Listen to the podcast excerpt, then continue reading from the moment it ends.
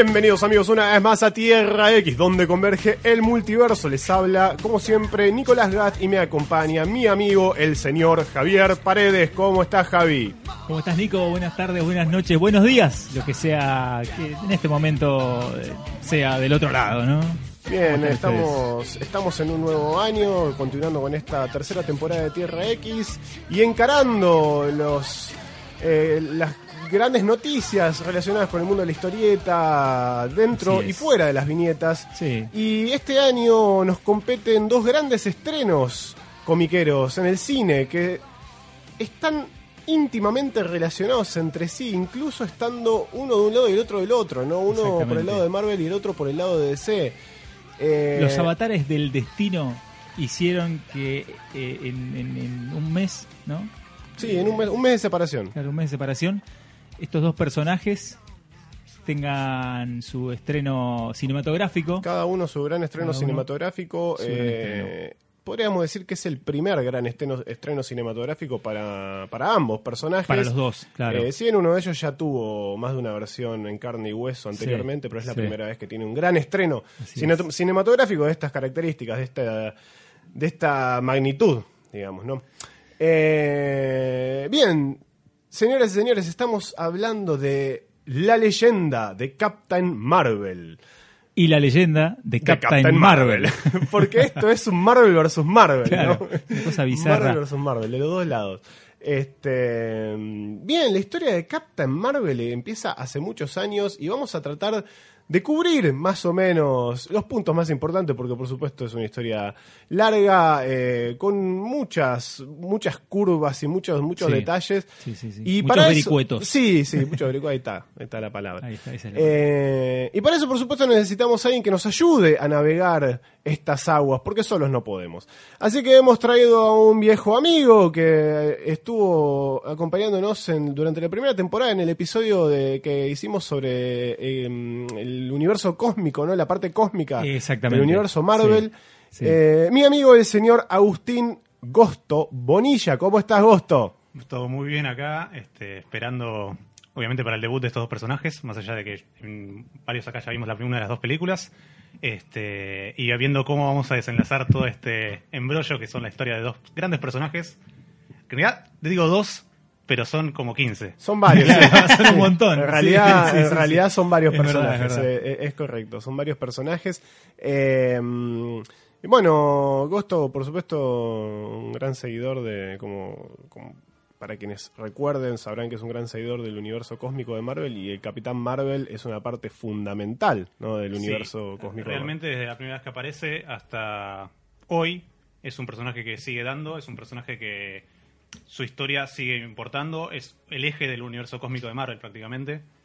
Este, y bueno, una de las cosas para mí más importantes, los tópicos más importantes en el universo cósmico de Marvel. Bien, o sea que es un nombre importante, lo cual es lógico considerando que básicamente eh, lleva el nombre de la compañía, ¿no? Exactamente. Eh, debería ser un personaje importante.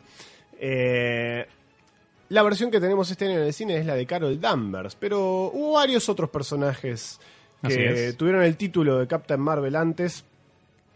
Vamos a hablar un poquito de la película, no, no queremos incurrir en el... En el, En el spoiler, Sí, tal en el vez. y- spoiler, ¿no? y, y también por ahí la idea es darle un poco más de protagonismo al material original.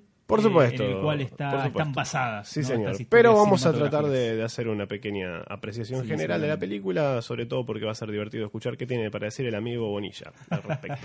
Eh, No puedo esperar. Qué sí. lindo, sí. Pero bien, la historia de Captain Marvel entonces arranca a fines de la década de los 30, en realidad, eh, en 1939 más precisamente, cuando luego del éxito de Superman tenemos a la editorial Fawcett Comics, fundada por eh, el capitán Billy Fawcett. Era una, un, había estado en la guerra, era capitán, era capitán, le decían Captain Billy a él. Eh, y bueno, esto, este, este apodo fue, fue de un gran peso para el, el personaje que, Claro. que luego terminó Tal siendo cual. Captain Marvel, ¿no? Tal cual. Eh, el alter ego claro. de dicho personaje. Sí, y la sí. mascota de la editorial. Exactamente. Eh, Fawcett, como decíamos, ¿no? Funda Fawcett Comics. Y, y bueno, en esta época, no fines de los 30, recordemos, teníamos a Superman, muy popular. Luego de Superman empezó a aparecer una catarata Claro. de personajes Comenzaron a superheroicos. pulular eh, decenas, si no cientos. Claro, muchísimos personajes. De- Estamos de- hablando de, por supuesto, Batman, eh, la Antorcha Humana, eh, Namor, Capitán América y un montón de otros personajes que ya nadie recuerda. Eh, y- Capitanes de toda clase, Sí, generales sí, de todo tipo. como- comandá, qué sé yo, todo. eh, humanos. todos los rangos sí, lo que se te ocurran. Este, y bueno, uno de estos personajes terminó resaltando por sobre el resto y llegó a convertirse en el superhéroe más popular Exactamente. de los años 40, Derribando incluso al propio Superman en popularidad. superando incluso a Superman. En el año 1941 se publica eh, Wiz Comics número 2. Y ahí hace su primera aparición Billy Batson, este chico de unos 12 años, con un corazón puro, a quien el mago Shazam escoge para ser su campeón. Shazam era un acrónimo, ¿no? Cada una de las letras de esta palabra representaba una antigua deidad o personajes mitológicos. Eh, teníamos la S de Salomón, que era lo era, él tenía la, La sabiduría. sabiduría. de Salomón, tenía la fuerza de Hércules, tenía la, La el- resistencia la de resistencia Atlas. de Atlas, eh, la- el poder de Zeus, la, el coraje de Aquiles. el coraje era. El coraje, Sí, el valor. coraje de El coraje, valor, sí, sí, coraje el de valor. Aquiles. No lo estoy leyendo, esto lo estoy sacando de la memoria. No, así yo que- lo estoy leyendo. ah, Javi lo está leyendo. Ahí está. Sí, sobre este. Y falta uno, la velocidad de Este, Mercurio. Y la velocidad, Y la de, Mercurio. velocidad de Mercurio. Ahí está. Eh, pero ya se llama el nombre del hechicero. Claro, que le exactamente. poderes, ¿no? Sí, él le dice, decí mi nombre y recibirás los poderes. Exactamente, exactamente.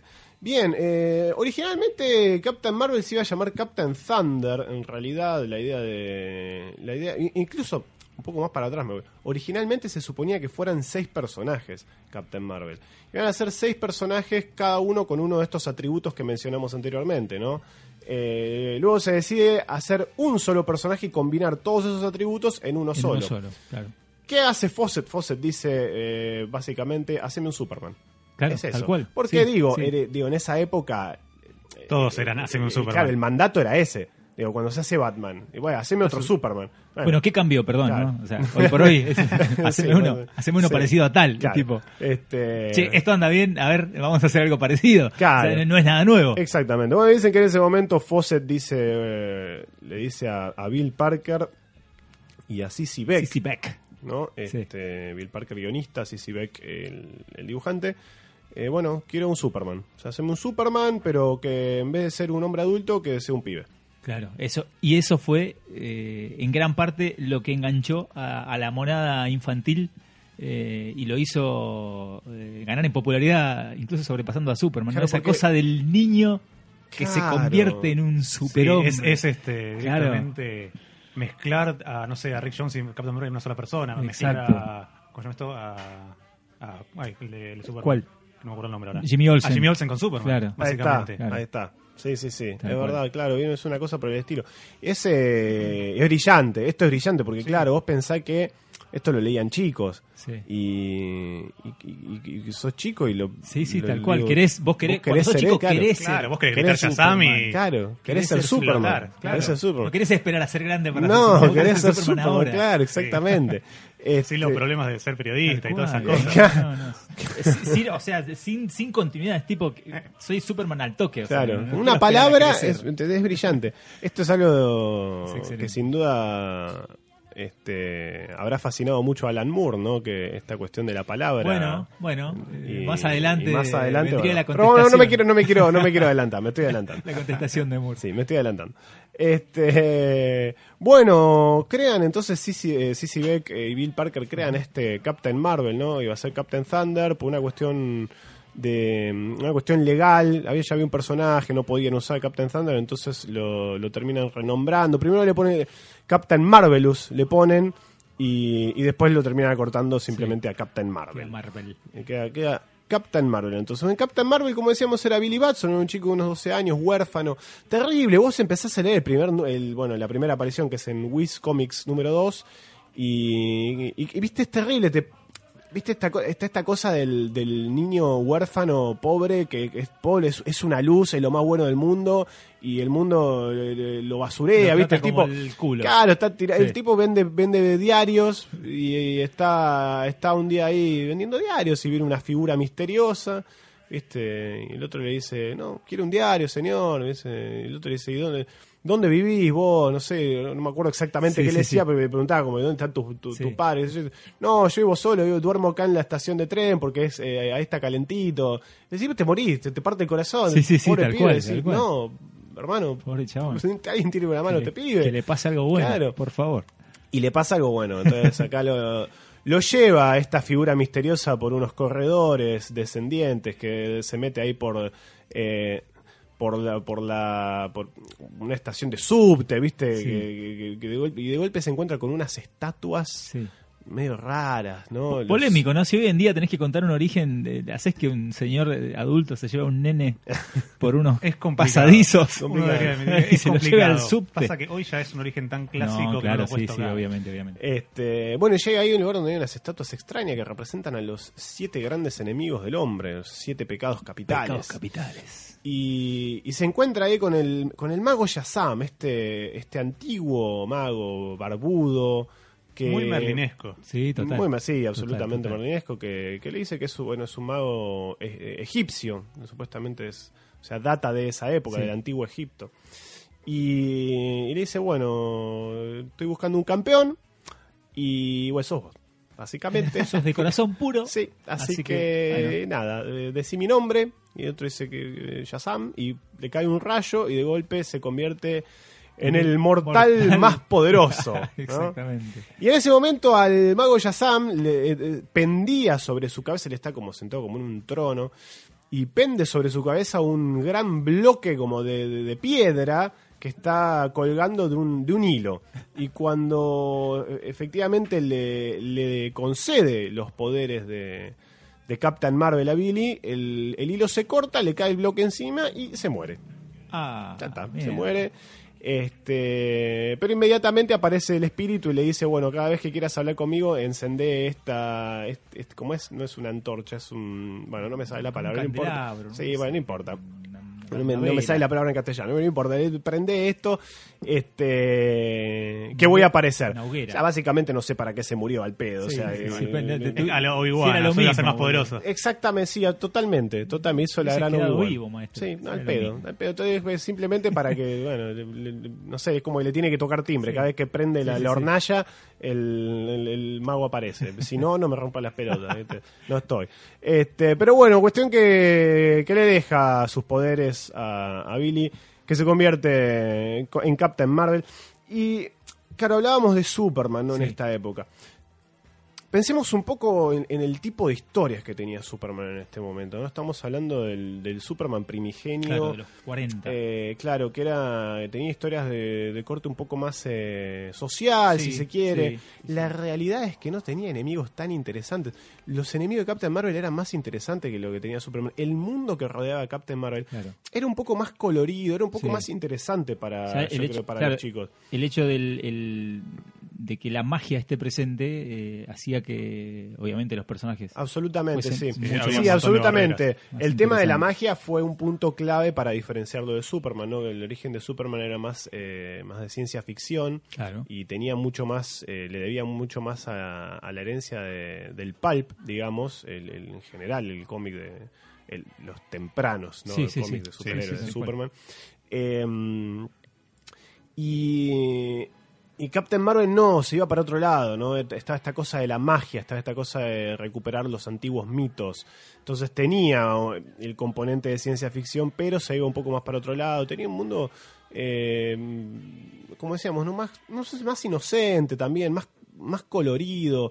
Era un poco más llamativo, me parece, para los chicos. Incluso visto desde hoy, si uno lee las historias de ese momento, eh, que son obviamente mucho más simples que las historias que, que- a las que estamos acostumbrados hoy, pero no sé, una cuestión personal, ¿no? Pero las historias de Captain Marvel eran un poquito más elaboradas, eran un poquito más, tenían más gancho.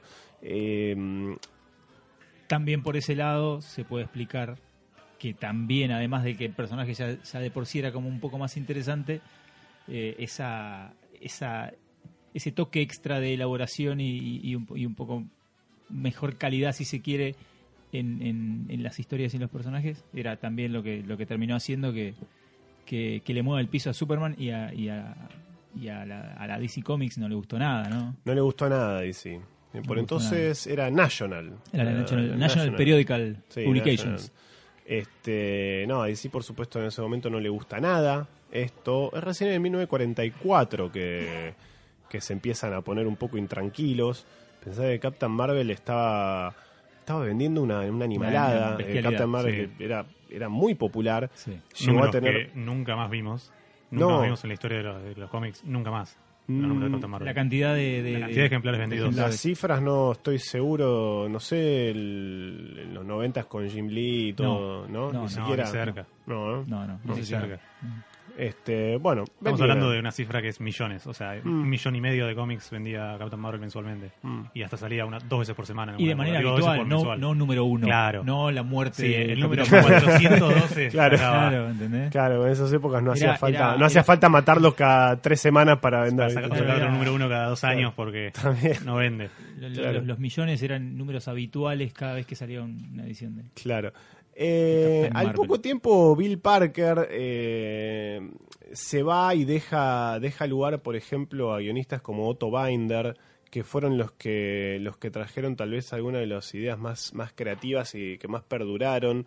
Eh, se me ocurre, por ejemplo, Black Adam. Black Adam, uno de los villanos el- el- emblemáticos de, de Captain Marvel, segundo villano más emblemático sería. Eh, sí, sí, puede ser. Sí, sí, claro. Es, es aunque como. hoy por hoy el Doctor Sivana quedó como relevado Sí. a un segundo plano. Hoy en Black Claro. Adam es claramente. Black Adam es el, el anti el Shazam. anti-Shazam. Claro, porque es, es eso, es el El anti-Shazam, anti- el ¿no? Es el, el, el bizarro. Claro. Pero muy anterior. Es anterior a, a Bizarro, es anterior a Reverse sí. Flash. Sí, sí, Pensá sí. que Black Adam aparece por primera vez en el año 1945. 45, estamos hablando. Mm, ahora no me acuerdo exactamente cuándo apareció, por ejemplo, Bizarro, pero mm, estamos hablando Pero de los podemos 50, decir- claro, 50 y decir pico. que esto es anterior a incluso la Silver Age, o sea. Es Golden Age absoluta. lo Sí, que- sí, sí. Sí, sí, sí. Y esto, nada, es. Digo, es- tiene perfecto sentido porque, digo, Otto Binder, eh, Kurt, Scha- ¿cómo era? Kurt Schaffenberger, Schaffenberger. Kurt Schaffenberger, eh, todos lo- er- los, los tipos que volcaron sus ideas en Captain Marvel, después terminaron trabajando para DC. ¿no? Terminaron haciendo la Liga de la Justicia, terminaron creando personajes como Supergirl. ¿Qué es Supergirl sino otra, otra cosa que como eh, es Mary Marvel. Digo, el Mary. Marvel, que Sí, era. eh, Mary Marvel era otro de los personajes clave de la mitología de Captain Marvel, que era la hermana. La hermana de él era, se llamaba Mary. Y. mm, que también cuando decía, pronunciaba la palabra Shazam, también se convertía una, en una parte de eh, esa de la magia. Claro, en un, un equivalente femenino de Shazam que de Captain Marvel que, que incluso de la misma manera como con Black Adam el acrónimo era distinto, o sea, cada una de las letras que- no quería decir lo mismo eh, que quería decir para Captain Marvel. Entonces era- eran otros dioses, eran otras figuras, ¿viste? No sé, ahora no me las acuerdo todas, me las tendría que fijar. Pero en Mary Marvel me acuerdo que estaba, por ejemplo, Minerva, ¿viste? Una, era, era Minerva. Eh, una, de las, una de las características que tenía, por ejemplo, era belleza. ¿no? Era tipo, eran todo, La eh, belleza a- a- de la lo- Afrodita, por velocidad, eh, fuerza, belleza. ¿viste? Eh, clave. Sí, sí. Claro, Sí. sí, se En esa época, si no eras bella, Claro. no, no, no, Este, no. Sí, bueno, y hoy por hoy, no sé, no sé. En fin.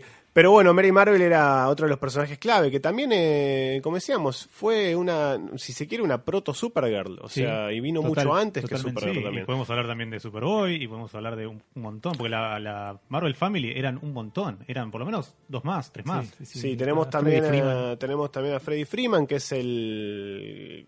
como, como- como Como el el- Robin, digamos, Claro, el claro, sidekick. mejor amigo de- Eh, claro, ahí sí, le, a esa sí vino primero Robin. Eh, esa sí. Pero tampoco sé si por mucho. eh, Por ahora no tengo las fechas eh, exactas. No, no me acuerdo. Hay Captain Marvel Jr., que es el, como el sidekick de Sí. Captain Marvel. Ahora no me acuerdo en qué año apareció exactamente. Pero, pero sí fue después que Robin. Eh, bueno, Entonces, como decíamos, tenemos a Captain Marvel, Captain Marvel Jr., que es Freddy Freeman, que se convierte en, en Captain Marvel Jr. cuando pronuncia el nombre de su héroe, que es eh, Captain Marvel. Entonces, cuando dice Captain Marvel, se convierte en Captain Marvel Jr.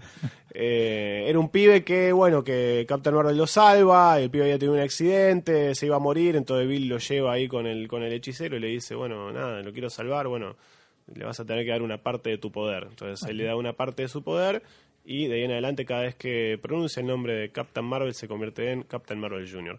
Y bueno, después tenemos, como decimos, a Mary Marvel, que era la hermana de Captain Marvel, que, que bueno, también el hechicero estaba diciendo, dando poderes, dijo, bueno, es la hermana y la otra.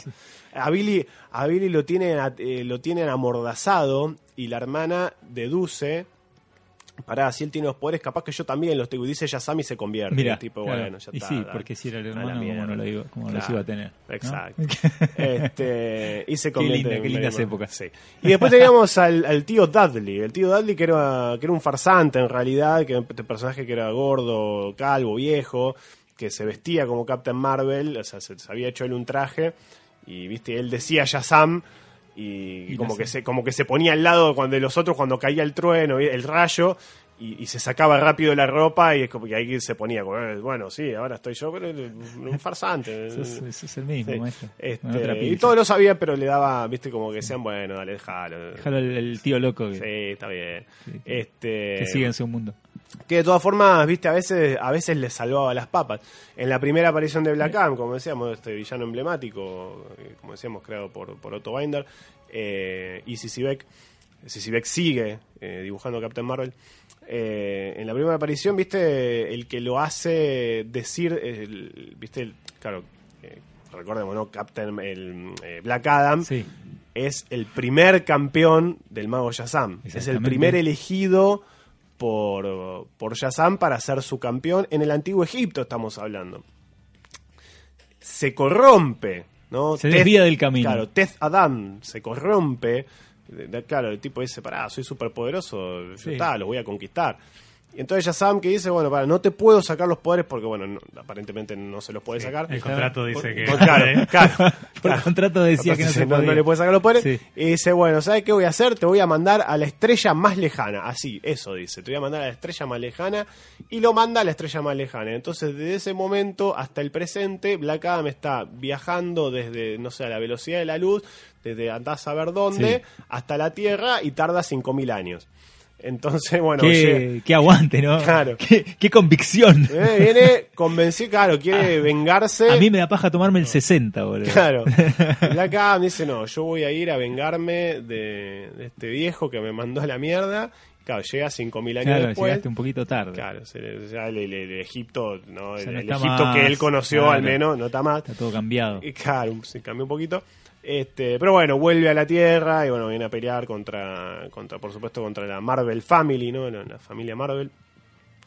Y, y bueno, no, es como que no, no lo pueden vencer porque, porque es como que están, se neutralizan los poderes de ellos. Es como que por algún motivo ellos se pegan entre ellos, pero, Pero no se producen daño. no se- se exacto. No es que uno diría, bueno, al tener la misma fuerza, bueno, si, si, si te pego con, ¿no? con una fuerza similar a la tuya, te tengo que. Nos rompemos Claro, todo. t- t- Algo tiene que pasar. No, no, es como que yo te pego a vos y a vos no te pasa nada.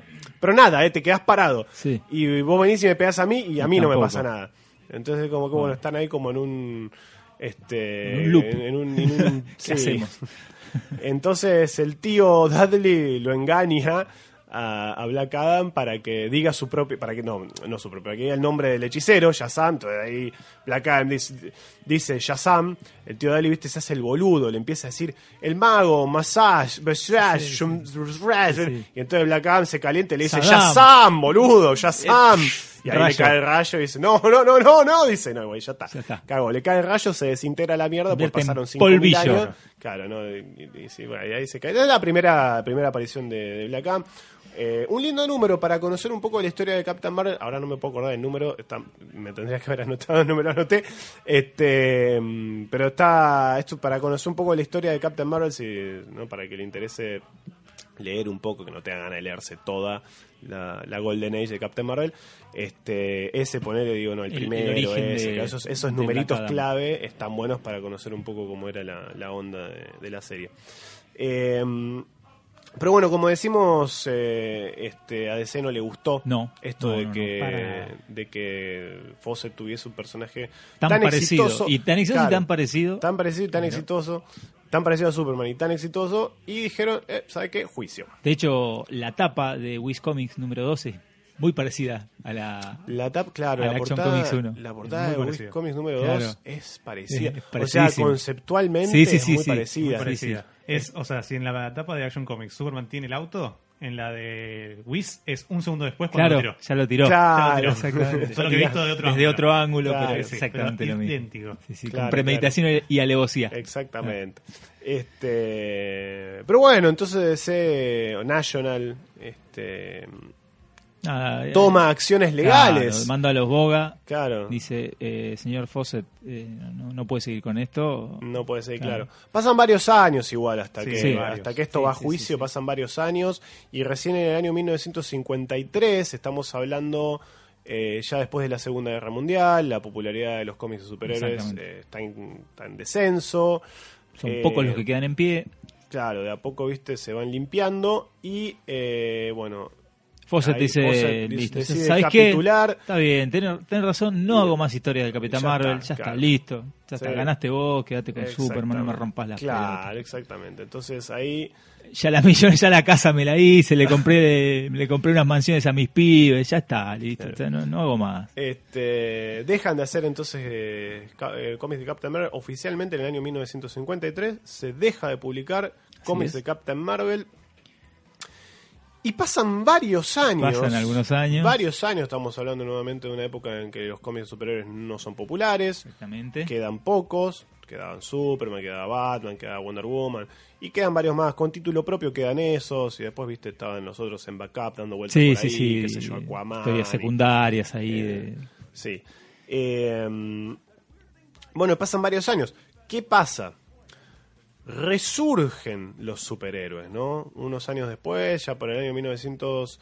No mucho tiempo después, de hecho, por el año 1956 Exacto. eh, sale Showcase número 4 con la primera aparición de Barry Allen, Claro. considerado por lo general como el El inicio, inicio de, de la, la- de la la Edad de Age. Plata.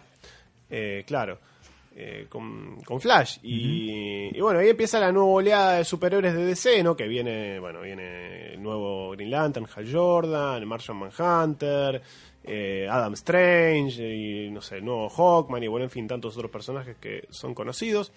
Y comienza una, una segunda eh, etapa de popularidad. Comienza una de segunda etapa personajes. popular. Y lo más importante que sucede que es que en el año 1961, a fines del año 1961, sale Fa- Fantastic Four número uno.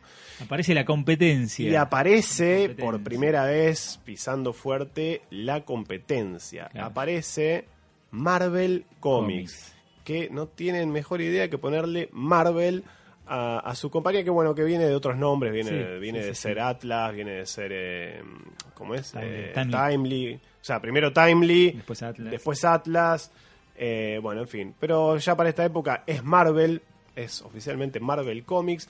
Y con Fantastic Four número uno se lanza oficialmente este universo Marvel. Si bien después por retrocontinuidad, eh, básicamente todo lo que salió en la Golden Age de alguna manera también lo incluyen dentro Sí, del universo sí, Marvel. sí, pero, pero vamos a decir que oficialmente el universo Marvel eh, se lanza con Fantastic Four.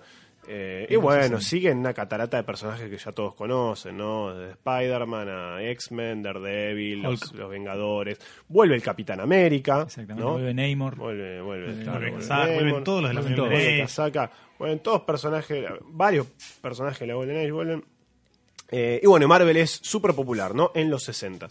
¿Y qué pasa en el año 1967? Contame, Gosto, ¿qué pasa? Bueno, básicamente lo que pasó fue algo así, porque lo, siempre lo cuentan algo así. Se, se encontraba Stan Lee en su oficina Sí. y lo llama a Roy Thomas y le dice, los conseguimos, básicamente. Roy Thomas, muy conocido por ser fanático de Captain Marvel, entonces, este... Eh, entonces dice, ok, los conseguimos, ¿qué hacemos? Porque en realidad el que los consigue es Martin Goodman, no es Stan Lee.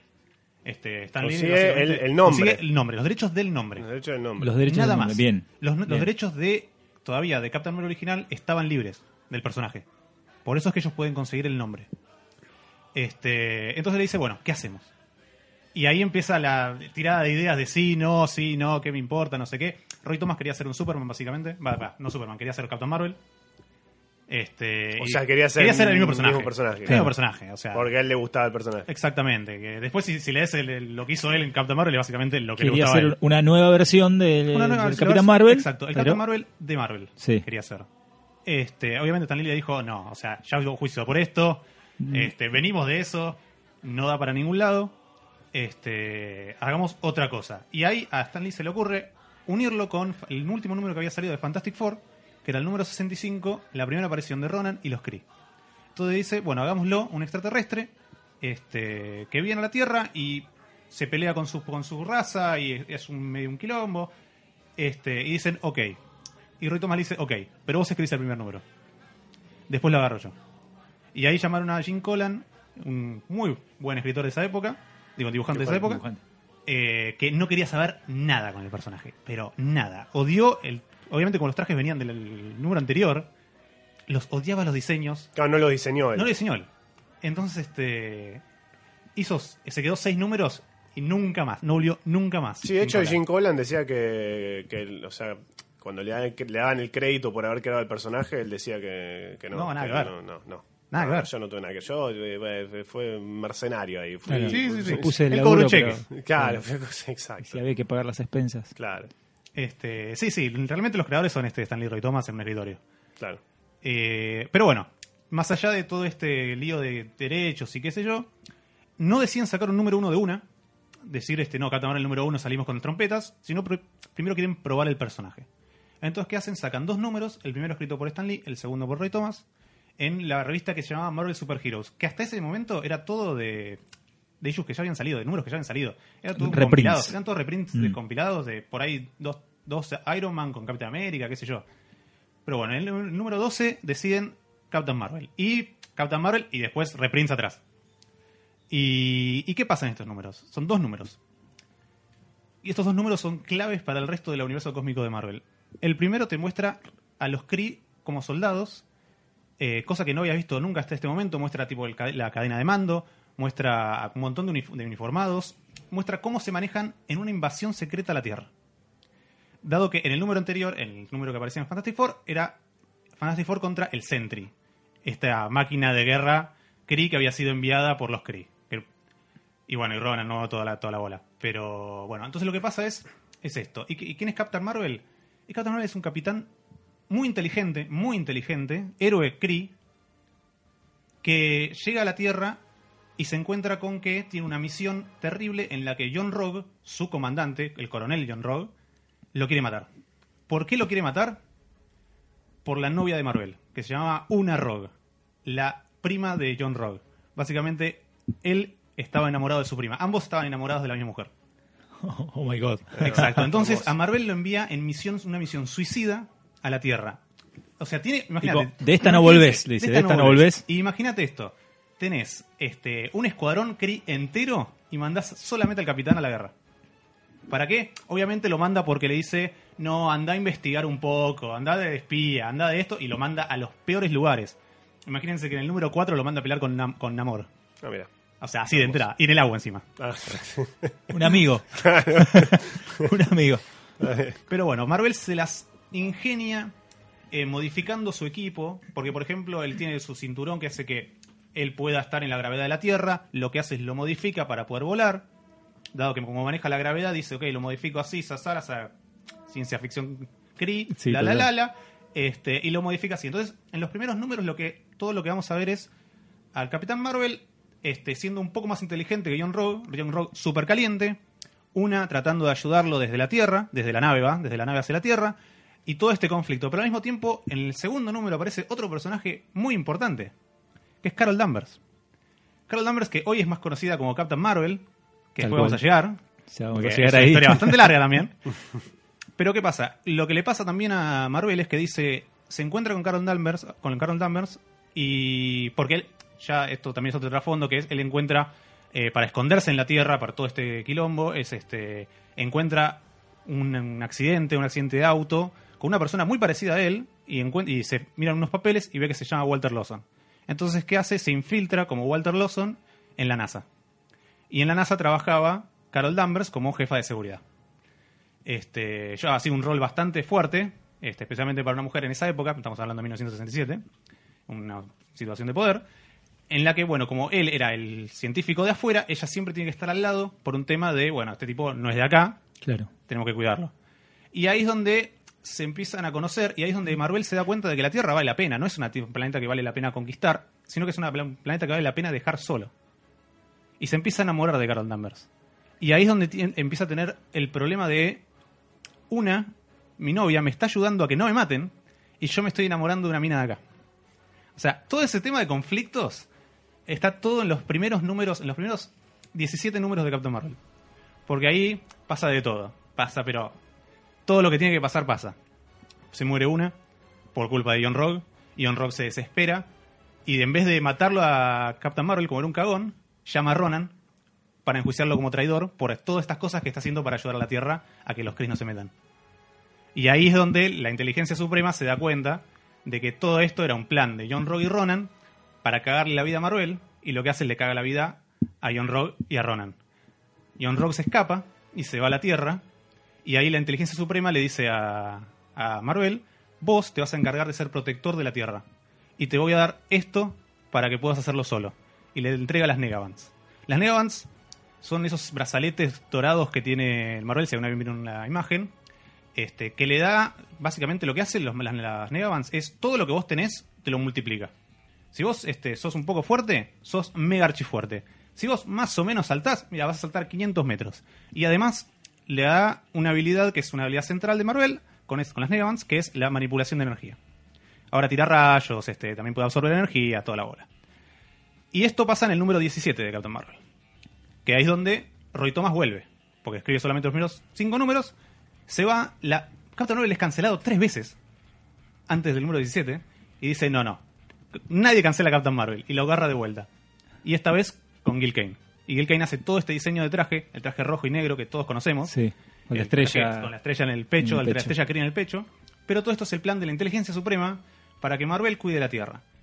¿Y qué hace? Marvel se va a la Tierra y se encuentra con John Rogue. John Rogue encuentra una máquina, el, el Psychomagnitron, que es una máquina que básicamente el que la controla puede crear cualquier arma Kree instantáneamente. Te, O sea, te interrumpo, sí. Agustín, un segundo, para, para, para que por ahí los que están escuchando esto, como es radio, viste, hay cosas que por ahí Sí. se pierden. El, el primer traje del Capitán Marvel es Capitán totalmente distinto. Es totalmente, Totalmente distinto. distinto. Es el uniforme Kree de Capitán, que es verde y blanco. Exacto. Este, Con una especie de aletita, ¿no? Sí, En- porque los, los Kree por alguna razón les gusta la aleta, no sé. No son, no son marinos, nada. No, viajan en el espacio con una aleta. Claro. Pero, y todos los trajes tienen eso, existen distintos colores según el rango, según si vos este, sos doctor o no, si sos un médico, o sea, es un traje azul. Y O sea, también azul blanco, que eh, dentro de los Kree hay como dos etnias, ¿no? Hay dos etnias, tenés los los, Krees. los que son de piel azul y los que son como nosotros, digamos, como Sí, sí, sí, humanos. lo- exacto. Y de hecho los, los, los de piel, digamos, normal, digamos. Para, Sí, ¿Hay, sí, hay, sí. hay Cris negros? La- la No, etnia- no, hay- Oiga. no hay No hay Kree negros. negros. Oiga, no hay oiga. negros. ¿Qué Eso es ahí? algo muy extraño. No, son caucásicos o son Caucásicos. azules, no, pero lo interesante es que los que, es que los discriminados son los caucásicos. Claro. O sea, en realidad Sí, los sí, sí. azules son, Son como los- los polenta. No, Claro. es que el, el Kree azul es el Kree puro y el Kree caucásico es el mezcla de Kree con algo. Claro. Entonces, este, ellos eh, como que tienen una discriminación, si uno se fija, todos los accusers son todos azules. O sea, Claro. todo lo- la policía posta son todos puros, los líderes son todos puros. Claro, el es una es- vuelta de tuerca que está buena esa, ¿no? Sí, sí, sí. ¿no? Porque el hombre blanco siempre, eh, no, acá no, Acá acá no, no, acá pasa como el orto. Claro, Totalmente al revés. está bien eso. Bueno, y en el caso de justamente de Marvel, Marvel es blanco, y On Rock también, una también. Casi todos los de la, de la patrulla que mandan son todos blancos. Obviamente los mandan así, como, ¿qué me importa si se mueren? Sí, sí, Claro, sí. No, Son carne a la Tierra, que son- la Tierra queda a saber dónde. Son carne Claro, de lo, cañón, que tiene, ¿no? lo que tiene es que en la Tierra se infiltra. Se infiltra o sea, mucho más fácil. Son, son- Claro, tal cual. Y uno, son una persona azul sería un poco Claro, más Sí, llamativo, sería ¿no? claro. un poco más complicado Sí. meterse en el medio. Claro, claro. Este, sería mucho más fácil si era Skrull. Exacto. Y bueno, bueno, el número 17, el número 18 pasa esto, el eh, John Rogue consigue el Psycho Magnetron, empieza a crear armas de destrucción masiva a Kree. Captain Marvel se encuentra en el medio, Carol Danvers está en el medio, todos están en el medio, todos los, jugadores, todos los, personajes que hasta todos estos números estuvieron, están todos en el mismo lugar. ¿Y qué pasa? La máquina explota, vuela al carajo todo. Eh, Marvel se encuentra en el medio de la explosión decidiendo a quién salvar. Tiene dos opciones de salvar: o salva a John Rogue o salva a Carol Danvers. Y elige a Carol Danvers y sale del lugar. Y sí, bueno.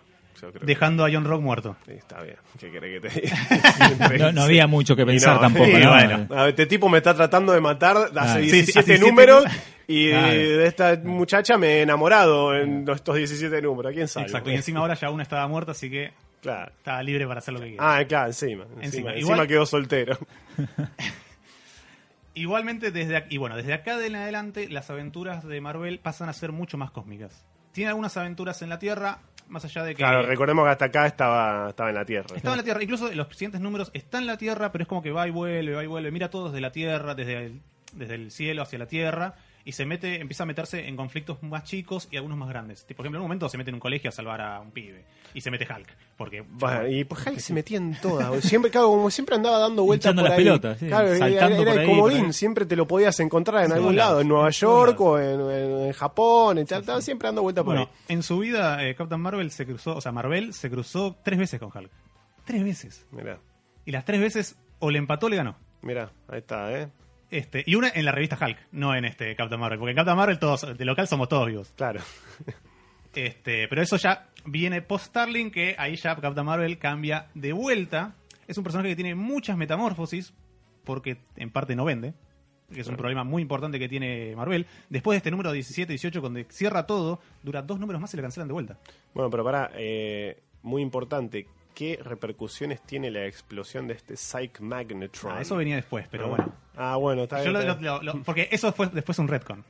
Claro, No fue este en ese en esa época, en ese número. Estamos hablando de 1969. claro, Falta todavía un par de años largos para que aparezca Carol Danvers como Miss Marvel. claro. Sí, sí, sí. que en Que 77. básicamente es lo que sí, que es básicamente lo que pasa con esa explosión. Lo que pasa es que, porque ya está, ya que lo mencionaste, la- el poder de las Negavans se pasa a Carol Danvers y lo que hace es mezcla el ADN de, de Kree de Marvel junto al poder de las Negavans junto con el ADN de Carol Danvers y hace una mimetización, mimetización ugh, qué palabra complicada, mimetización perfecta entre el ADN Kree y el ADN humano. Humano. y eso hace que Carol Danvers tenga habilidades que los Kree no tienen que ningún Kree tiene.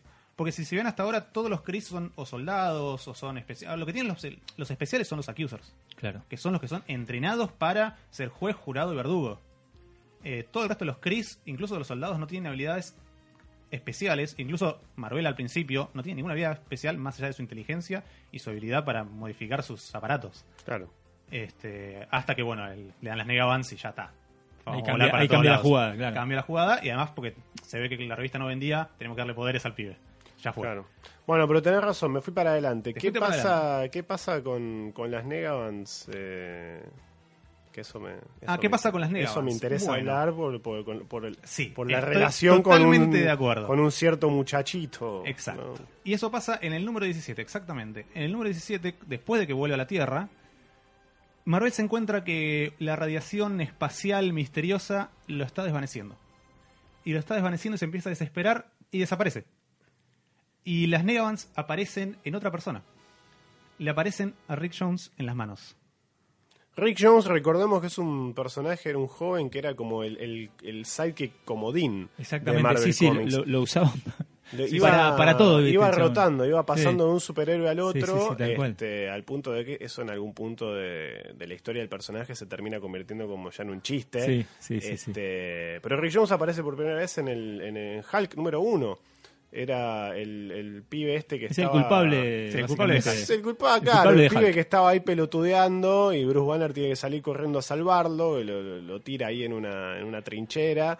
Y Bruce Banner recibe y la radiación come la y radiación, bueno, y, pues ya conocemos la historia que Bruce Banner termina Y convertido de ahí en adelante, rota... Bueno, son, son amigos, con, eh, de hecho, bueno, Rick era, era amigo de Bruce Banner, era como el, también el único que medio que lo podía calmar a Hulk en un momento.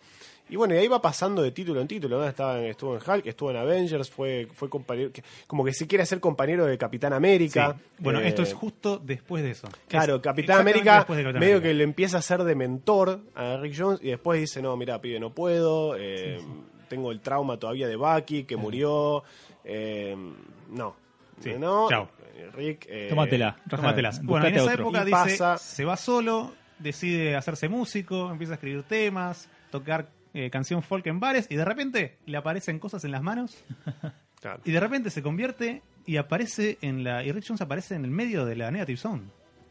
Y ahí es cuando aparece Marvel en la Tierra. El problema fue ese. Marvel fue teletransportado a la. o se desvaneció hacia la Negative Zone. Y la única conexión que le quedó con la Tierra es Rick Jones. Claro. Entonces, cada vez que hay un quilombo o algo, Rick Jones choca las, este, las Negabands y aparece Captain Marvel. Bueno, esto está clarísimo que fue un guiño de Roy Thomas al Captain Marvel original. Obviamente. Totalmente. O sea, Estamos hablando de un pibe eh, que golpea estas bandas mágicas. Reemplazarlo por la palabra mágica. Claro. Sí, sí, aparece. Solo falta que Y- grite Captain Marvel y Claro. Nada más. Claro, y aparece, y aparece en su lugar un superhéroe. Un superhéroe. Que en el caso de, de Rick Jones no se convierte él en el superhéroe, sino Pero que le da lugar. que aparezca. Claro, le da lugar al superhéroe. De alguna manera es como si se convirtiera. Es como ¿no? si se convirtiera va por ese Este, lado. Claramente Roy de- Thomas ya no estaba limitado por este Stan Lee diciéndole no copies a Claro. Marvel. De- La revista estaba por ser cancelada y ya fue. De todas formas, eh, en el Captain Marvel original, algo que, que se me pasó mencionar, eh, cuando Billy, digamos, de- pronunciaba la palabra Shazam, él se convertía en Captain Marvel, pero Captain Marvel no, no retenía la personalidad de Billy Batson, eran como dos, dos personajes distintos. Este, de hecho, cuando a veces cuando, cuando Billy Batson capaz habla sobre algo que hizo Captain Marvel, dice, no, a Captain Marvel se le ocurrió hacer esto. Eh, Como que no es él. No Claro, habla claro. como si fuese exactamente él. Sí. O sea, es, pero no es, usted me entiende. Lo que sea, lo hace más cercano a esta versión de Marvel. Claro, Porque ambos son básica, prácticamente personas distintas. La diferencia es que Marvel es claramente dos personas distintas porque te muestran que están en distintos lugares al mismo Claro. tiempo. claro. Sí, de hecho, la y, ellos se comunican. Exacto, se Eh, comunican. ellos se, se pueden comunicar. Sí. Es como que Rick eh, va experimentando las cosas que, que experimenta Marvel, entonces es como que él le puede. Le, Sí, le le, tira le puede su- decir, incluso pueden ver a través de los ojos del otro, incluso Claro. a veces le dice, Marvel le dice, grita ya, cambia ya, lo- grita, cambia ya porque te vas a Disney. El problema era que eh, Captain Marvel solo podía estar de a una hora. Solo podía estar una hora por día. Claro. No podía estar... Esas limitaciones Sí, sí, sí, ya me fue. encantan. Claro, lo que tiene se ponerle. desvanecía de vuelta. Claro, para, Rick Jones lo que tiene de bueno, ¿viste? Es que ponele, le dice, bueno, a ver, para, estoy en, eh, no sé, estoy en, en Urquiza, Sí. Me quiero ir a, a, a Quilmes, Sí. bueno, golpeo las Negabands, volá hasta Quilmes y golpeala y estoy yo ahí. Entonces solucionar el problema del Es transporte. cuestión de ponerse de acuerdo ¿no? con, el, con, con Claro, el capitán claro, y ya ¿no? está. lo, lo Y tiene, eso lo que- tiene de mulo, básicamente, lo tiene de Hay, chofer. en- en momento- hay momentos que, que, pasan cosas así, o incluso es al revés. Es tipo, Marvel le dice, bueno, yo tengo que ir hasta, hasta allá y tengo una hora, capo. Claro. Anda vos. Claro. Anda vos y ahí cambiamos. Claro, Vamos a- claro. no voy a perder tiempo No, Claro, ellos tienen, Exacto, tienen que empezar claro, a coordinar esas cosas. Este, también ahora tengo el recuerdo de, de que en algún momento, viste, poner para escapar de alguna situación, eh, no sé, como de golpe está en- atrapado en un lugar y se convierte para, para, para, porque por la diferencia de tamaño. Sí, sí. no, él no pasa, Marvel no pasa por una puerta, un Claro. agujero chiquitito Claro. y dice, bueno, ya fue, pasa Sí, Rick que eso es algo que también lo hace, pues eso lo hace muchísimo Todo el tiempo, Billy Batson, Billy Captain Marvel ya- que lo hace mucho eso, porque ahí la diferencia es más notoria, Claro, sí, porque sí, sí. Billy es, es más chiquito, pero Rick con Marvel también lo tengo recuerdo de que lo hicieran alguna vez. Sí, hay- varias veces, hay un momento en el que están buscando Marvel y eh, básicamente, ¿cuál es el mejor disfraz? Rick Jones. Claro. Claro, claro, también. Eh, o sea, esa es mucho más, incluso es mucho más simple, están, están están persiguiendo a Rick. Jones, pum, Marvel y se terminó la fiesta. claro. Este, de los dos lados lo usan. Eso y es, es bastante divertido. Igual todo esto cambia cuando eh, una nueva persona entra en el título. Cuando, porque en este momento ya eh, Roy Thomas se queda cinco números como para levantar el título y se va. Pasando números más. O sea, y empiezan a bailar un montón de escritores que ninguno lo agarra y es como que sacan un título, un, un número cada dos, tres meses, cinco meses, seis meses. El título está, el tema es casi por cancelar de otra vez. Pobre, pobre Otra capitán. vez y a Roy, sí, Roy bueno, Thomas no- como no ya estaba como editor y dijo, bueno, ¿qué, qué- qué hacemos? Y agarró y agarró el pibe que le había dado una oportunidad para hacer un escribir un número. Este que el tipo le quería era un dibujante que decía, bueno, yo quiero yo quiero escribir, yo quiero escribir, yo quiero escribir, bueno, acá tenés tu oportunidad. Y ese era Jim Starlin. Y a Ah, Jim Starlin le dice, bueno, ya está, agarra Captain Marvel. ¿Hiciste cosa super volada en este número? De Iron Man, de Iron Man Claro, encima. eh, recordemos eso, Jim Claro. Starlin viene de hacer el número 55 de Iron Man, Sí. donde presenta a Thanos. De la nada, el chabón. Presenta tac, a ahí. Thanos, Claro. a Star Fox, a, A- Drax de a Historia. Drax, a Gamora- Titán Gamora. como... No, Gamora todavía Gamora no. no, eh. Titán como No, concepto. eh, Gamora no, quise decir Mentor. Moon- Moondragon. No, todavía no. ¿No? No, eso es Ender Devil. ¡Ender Devil! Ah, mirá. ¿Me entendés? O sea, hace esas cosas. O sea, el tipo venía de hacer cosas totalmente... Pero Heather no aparecía, al menos. No, todavía no. Todavía no. Este, no. Eh, Moondragon eh, primero aparece como Madame McEvil y después como Moondragon. Ah, mira. ahí Pero está. Moondragon es eh, Gerber con, Star- con Starling. Ah, ahí está. Y bueno. Después de ese número así súper loco, lleno de ideas, Claro, o Starlin, el, eh, cuando escribe el Iron Man 55, eh, dice: Yo no sé si voy a escribir otro cómic. Sí, después. exacto. Eh, pero Esta es mi única ¿no? chance. Entonces, tengo todas las esta horas. idea, tengo toda esta cosa, eh, meto. Todo. Iron Man, ¿qué? Sí, yo te tiro Thanos, te tiro todo, lo meto en Iron Man, ¿qué me ¿Qué importa, importa? boludo? Sí. Ah, mierda. Está bien. Bueno. Bueno, de hecho, eh, Thanos, en, eso, en esas épocas, todo eso- toda esa saga eh, original, eh, tenía entre sus grandes enemigos lo- una, de, las una de, las, de las amenazas que consideraba como una gran amenaza era Iron Man. E- incluso ah, Iron Man sí, era, era exactamente por O sea salir que- de ese título nada O más. sea, no, cuando uno ve, por ejemplo, Infinity War, que ve que, que Iron Man le da pelea a Thanos, viene de algún lado, no Sí, está mal, no está mal, la conexión no está mal, no está mal. Está muy bien, conexión. sí, sí. Este, que es la, la- lo gracioso de todo esto de que no tener los X-Men los Fantastic Four, que Iron Man sea tu, tu eh, emblema y justo de casualidad Claro, te dio todo que, casualidad. Claro, te dio Sí. que eh, justo tienen un origen Exacto. compartido y que efectivamente Tiene eran sentido. enemigos, Sí, digamos. sí, o sea tiene sentido. No está tan mal. No, no para nada. Eh, además, Starling siempre lo tiene a Iron Man como muy importante porque es el, el título que le dieron la, la Y me imagino que le debe tener una Eh, estima le tiene una estima importantísima. importante al personaje por eso. O sea, escribió un, escribió un número y dibujó dos en total. Claro, O sea, ese y el siguiente, nada más. sí. Y le tiene un cariño enorme porque, claro, le dieron su oportunidad. Y de ahí Sí. salió. Y de ahí sacó una cantidad de magia. Sacó magias. que, Exacto. Bueno, Bueno, y ¿para la primera magia, no? después de ese número, le tocó Captain Marvel.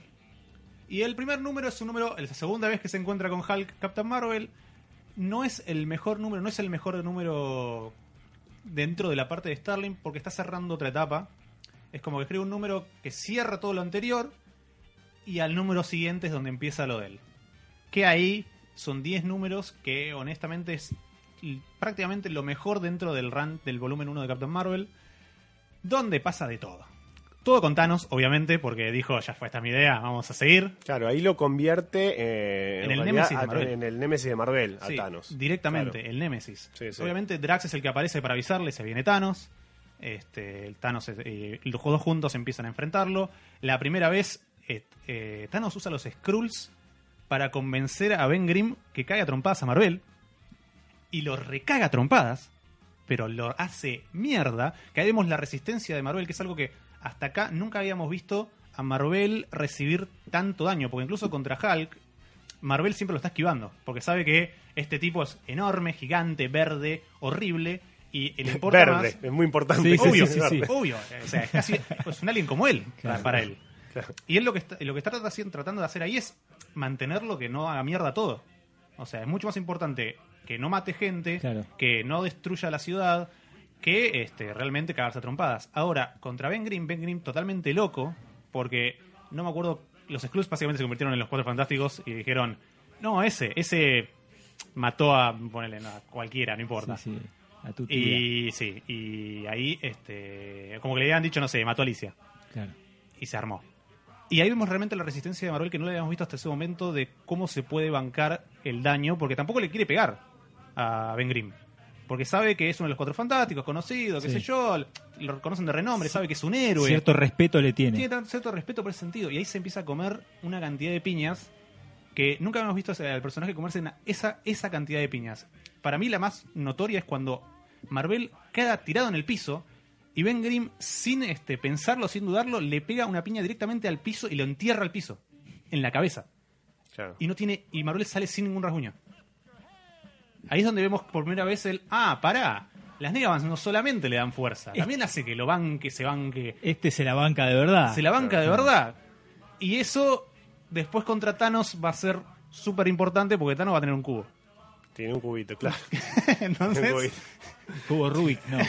no. No, cubo cósmico. Cubo cósmico. Cubo cósmico, señores. Este, que eso es la, la- lo que hace Thanos es venir a la Tierra a buscar el cubo cósmico que habíamos visto por primera vez en Capitán América. El cubo que básicamente es el de la película, que no es una gema. El, El, cómic no es una En el gema. cómic no es una gema. Es claro. solamente el, el cubo cósmico. Y este la única barrera, él siente que la única barrera entre el cubo y él es Marvel.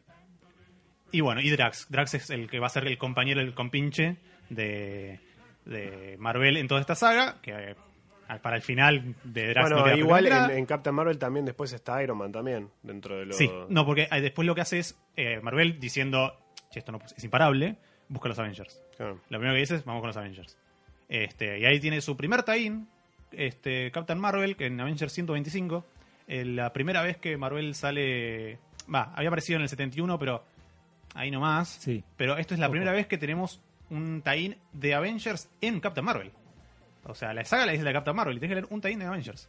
Que es la Claro. que, te- que es la que si vos lo lees, te- básicamente te dice, lee Captain Marvel que está buenísimo. No, el tipo está haciendo claro. cosas Es para fantásticas. eso, es para eso, Es para eso, es anclarte, ti- tipo, este tipo está haciendo magia, vayan a leerlo. Vayan a comprarlo. Eh, y bueno, la saga termina con eh, un 1 a 1 de Marvel contra Thanos con el cubo. eh, que se enfrentan uno a uno.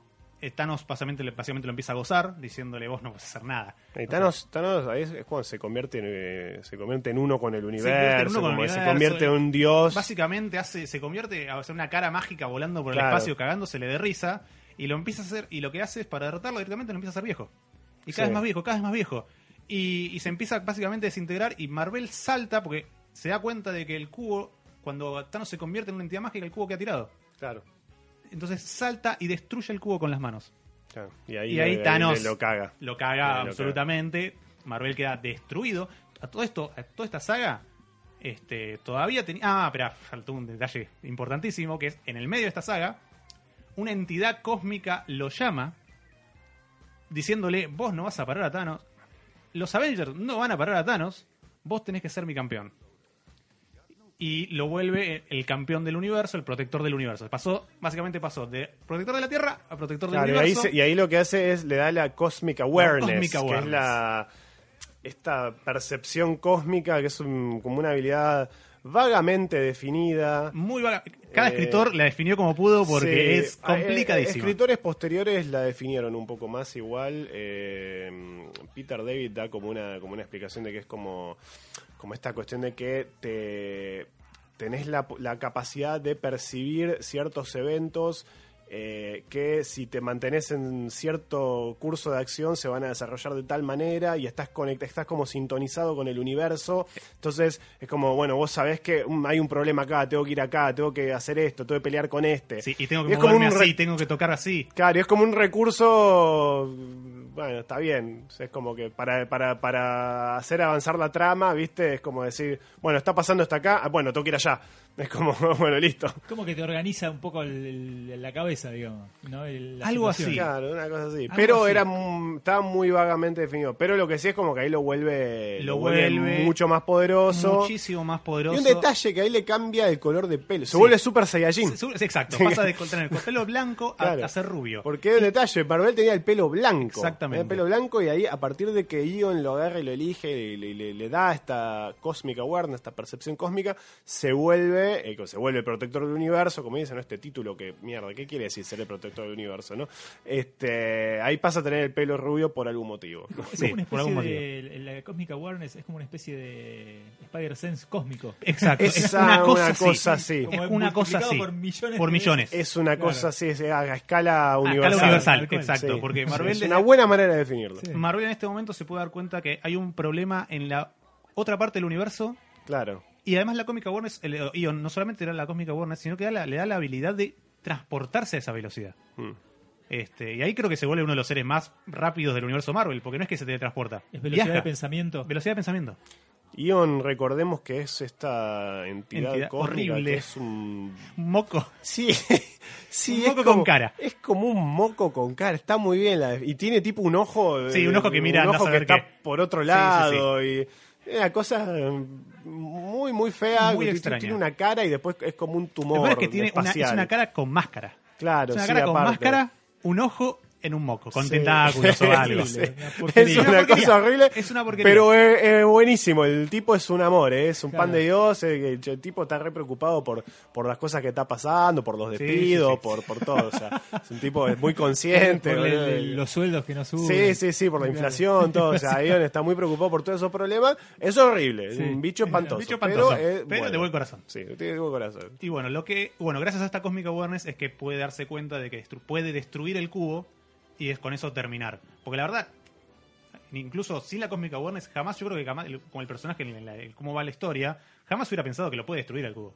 El cubo es una fuerza, es una energía cósmica concentrada. ¿Cómo miércoles destruís eso? Y si le destruís, ¿cuáles son las consecuencias? Vuelas la mitad de la Tierra.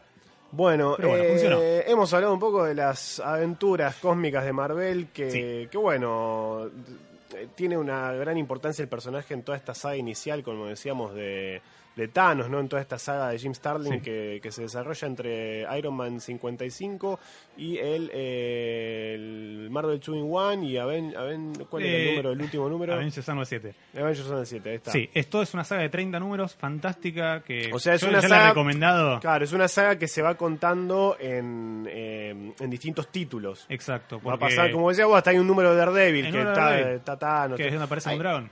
Ahí, en toda esa saga, el, el helicóptero de Thanos está ahí. No, no, no, el helicóptero de. Thanos es de los 90. Ah, es de- no, ahí está, ahí está, ahí está, sí. Y es este, es. Sí, ahí está. No, no importa. No bueno, no importa. Este, bueno, toda esta saga de Thanos, como decíamos entonces, de Starling, Sí. que va pasando por De distintos título títulos, y eh, pasa también por Warlock, pasa... Y no pasa por Warlock y después por este Avengers 2 in 1, este, Avengers todo 2 in eso. 1, y Hay bueno. un Marvel Team Up también metido Claro. en el medio. Y bueno, Vos final- sabés que, sí. vos sabés que eh, a, es a fines de los 80, a fines de los 80, eh, acá, eso fue publicado parcialmente acá en Argentina por Editorial Abril. Eh, no está todo publicado, Sí, hay obvio. como algunos numeritos. no, pasa que encima este, todo esto pasa en muchos años, no es que lo escribe todo de una. Claro. Eh, Starling se va de Marvel, vuelve a Marvel y dice quiero volver a escribir, a escribir Capitán América, a Capitán Marvel y le dicen Capitán Marvel lo tiene otro ahora. Y es- mm, Starling vuelve a su casa, dice, bueno, ¿qué puedo escribir? Empieza a revisar cómics. Claro, no, se no, no es encuentra todo con- de una, no es todo de un tirón. Exacto, y ahí decide que quiere escribir Adam Warlock.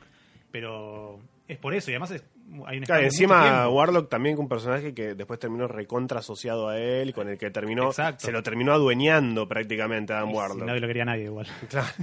Este, pero sí, se terminó siendo prácticamente suyo. Prácticamente Adam suyo. Warlock y termina siendo un componente vital en todas las sagas posteriores con Thanos. Exacto. Eh, no digo los, los personajes que después terminan más aso- asociados a Thanos, Marvel, Warlock y Silver Surfer. creo que Exacto, son los tres que escribió tres- Claro, los tres que escribió exactamente, los tres que escribió Starling.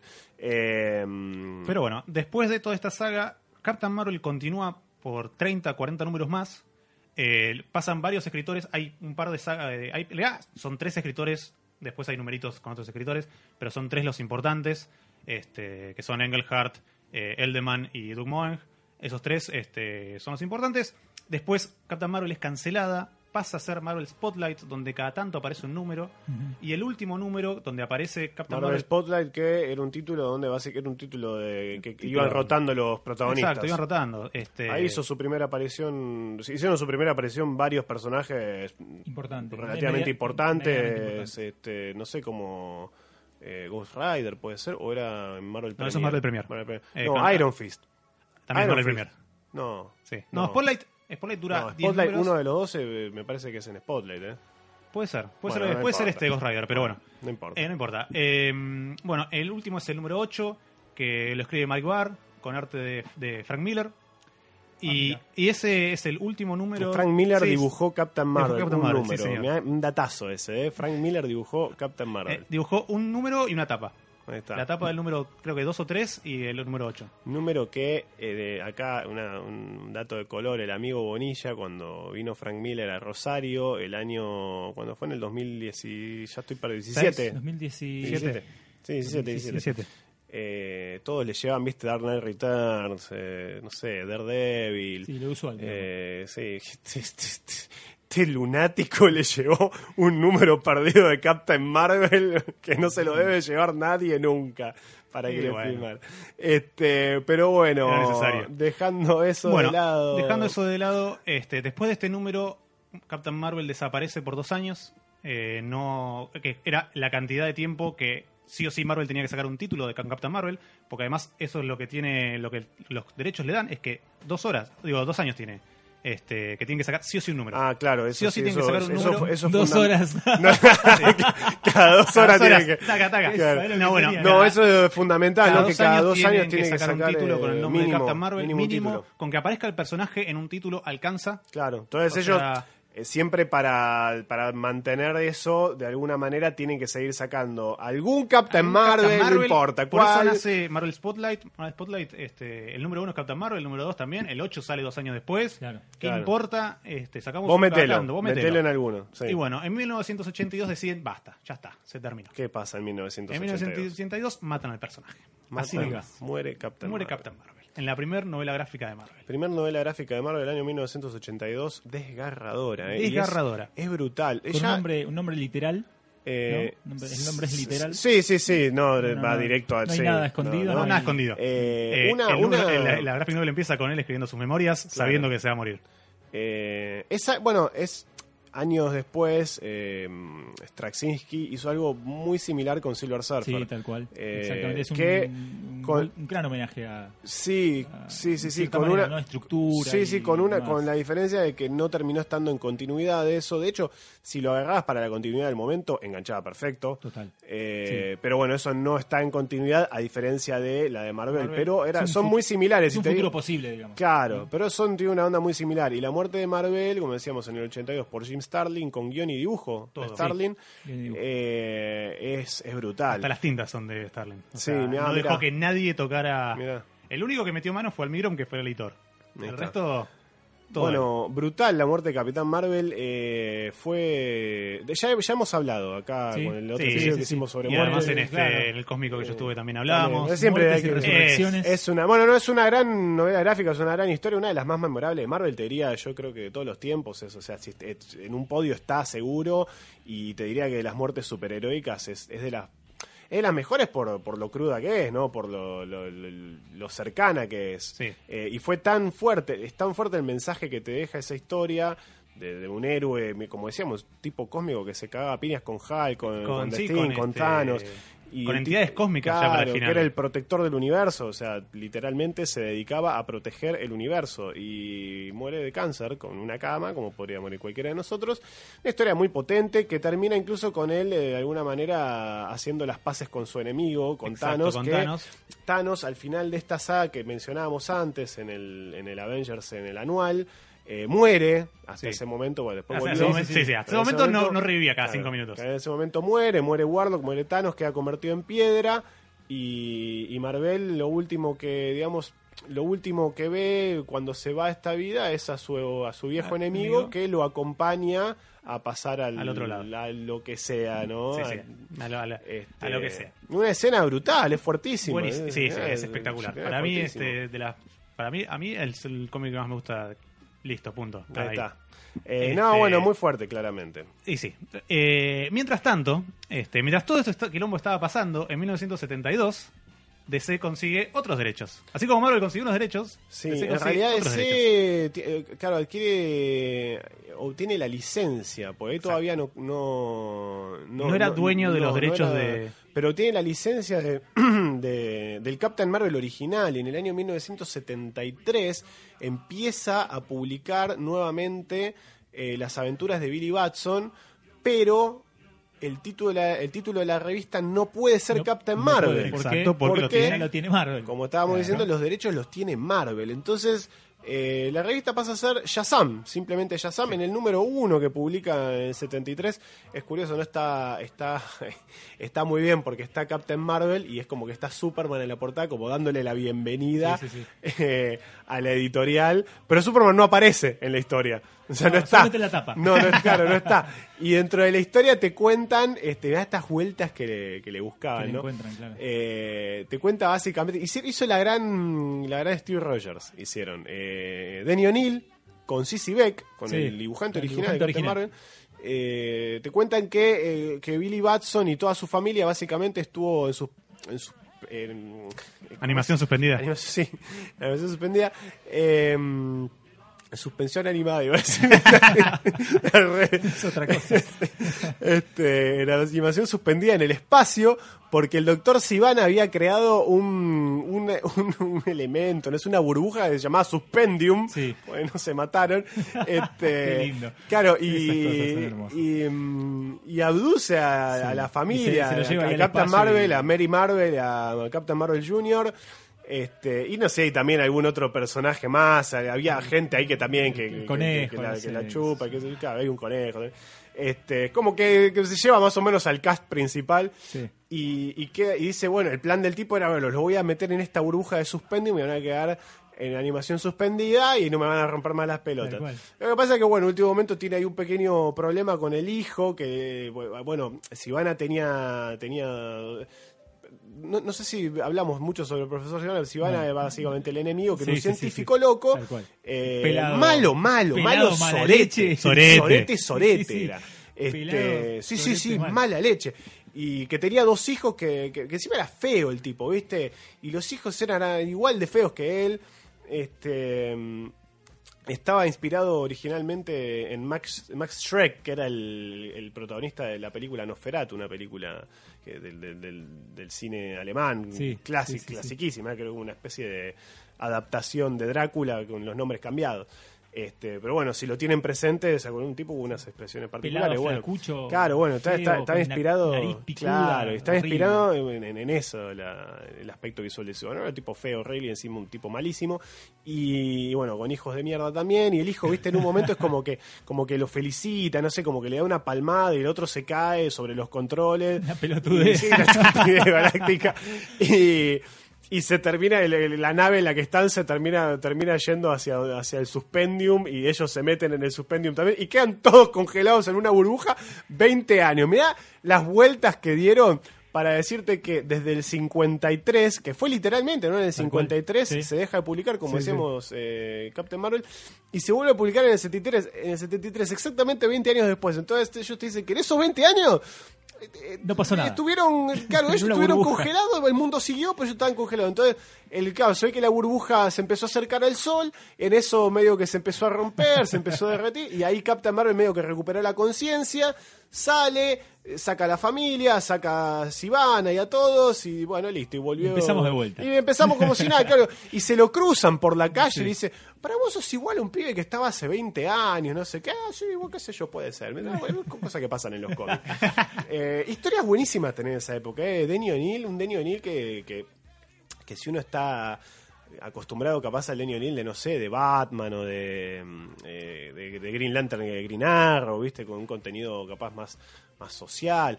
Esto era una cosa mucho más inocente, como que canalizaba muy bien el espíritu de Captain Marvel original y le daba unas vueltas interesantes. Hay un número, uno de los primeros números que, que básicamente eh, Billy Batson tiene una crisis con esto de que estuvo congelado 20 años Sí. y dice, la puta, yo, te, yo tengo que tener 32 años. Claro. O sea, yo tengo, soy un pibe de 12 años, pasaron 20 años y no, no, no, no crecí.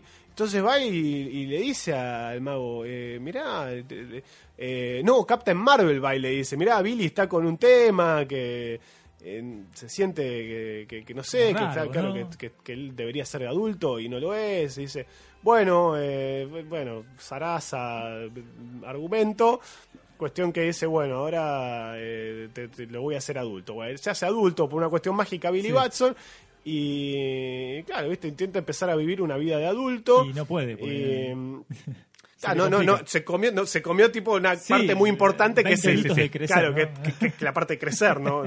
este, y básicamente qué pasa cuando ve que hay un problema se quiere convertir en Captain Marvel y en vez de convertirse, en Cap- o sea, se convierte en Captain Marvel, pero Captain Marvel es un chico, Nenito. claro, entonces se, se invierte, ¿viste? Bueno, al final dicen, no saque a la No, mierda, volvamos bueno. a lo normal, hagamos la cosa, ya está, chavo, al carajo. Pero muy loco, ¿viste? Que Sí. se tomaron la molestia de, de- de De fijarse explicar, en eso, claro.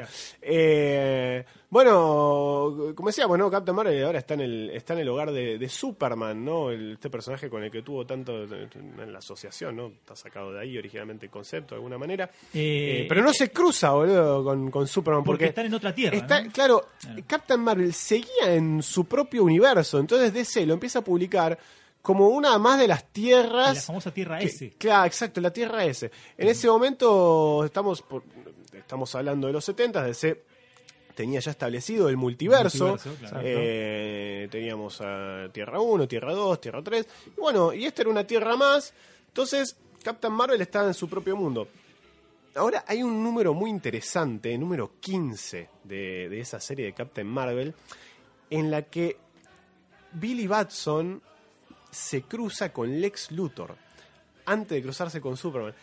Es eh, también escrito por Denny O'Neill. Claro, Lex Luthor está en, en Tierra 1 Sí. y, e inventa un, como una varita eh, que, que dice, bueno, para, Superman es vulnerable a la magia, entonces yo voy a inventar con, con mis conocimientos científicos Sí. este artefacto que junta magia del aire. As- Así, esa es la Sí, sí, sí, explicación. bien. junta magia del aire. Es lo que haría cualquier científico. Exactamente. Sí, ¿no? Cualquier científico ¿Hay otra que se manera? precie de acá.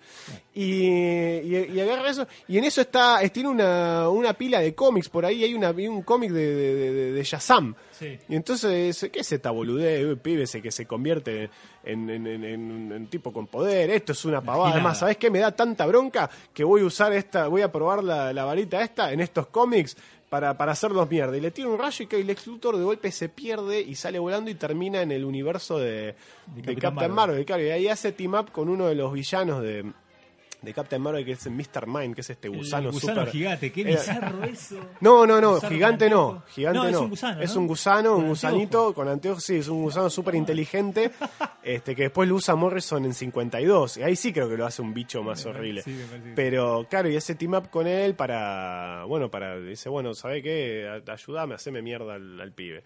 Y bueno, y obviamente el, el Captain Marvel, bueno, Billy los... eh, los, los termina cagando, ¿no? Pues es más astuto. Y Lex Luthor dice, de este mundo de mierda, me quiero ir al carajo, no me gusta. Y se va y se vuelve a... de- Se de- vuelve a su tierra. de, de vuelta, se vuelve loco con la varita y de golpe aparece de vuelta en la tierra. Y, y- y en la última viñeta, cuando dice, bueno, por fin estoy acá en este mundo, es otro mundo de mierda, no sé si fue un sueño o no, no sé, pero acá están las cosas normales. Y ahí se da vuelta y en la última viñeta es que una mano con, un, con un- una capa roja y una manga azul lo está agarrando del hombro. "Eh", Y ese fue la primera vez que, Claro. que es como que primero se habían cruzado. Claro, se habían cruzado en la, en la portada del 1 y acá se cruzan. No se cruzan, pero están en, el, en la misma historia, parecen. Y después recién en el 137 de la Liga de la Justicia, con guion de Martín Pasco.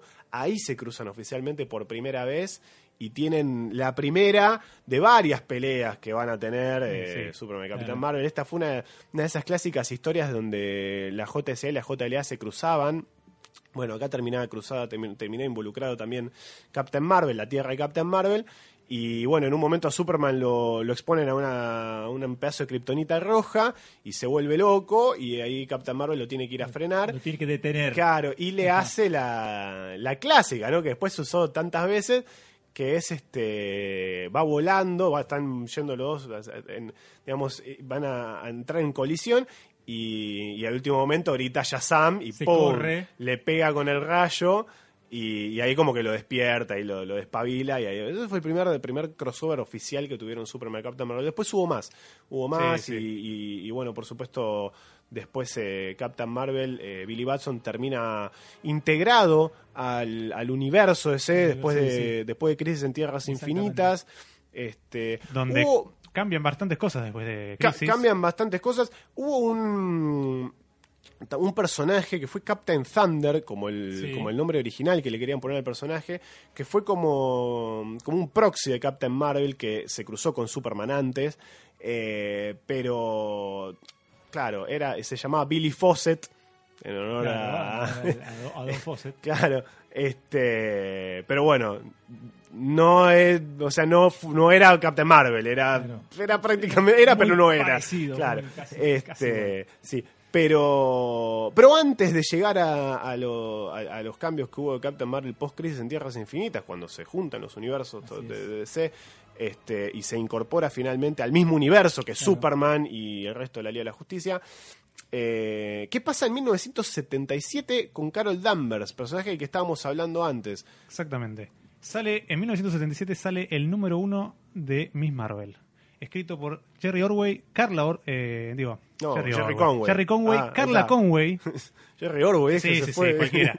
Eh, y este, dibujado por John Buscema. Ahí está. Este, esto fue también es la idea fue de Archie Goodwin con Jerry Conway. Archie Goodwin en ese momento era el editor en jefe de Marvel. eh, la idea era, con, todo, el, todo el movimiento feminista que había en ese momento, crear un personaje que fuera un icono feminista para la revista, básicamente. Querían llegar a un nuevo público.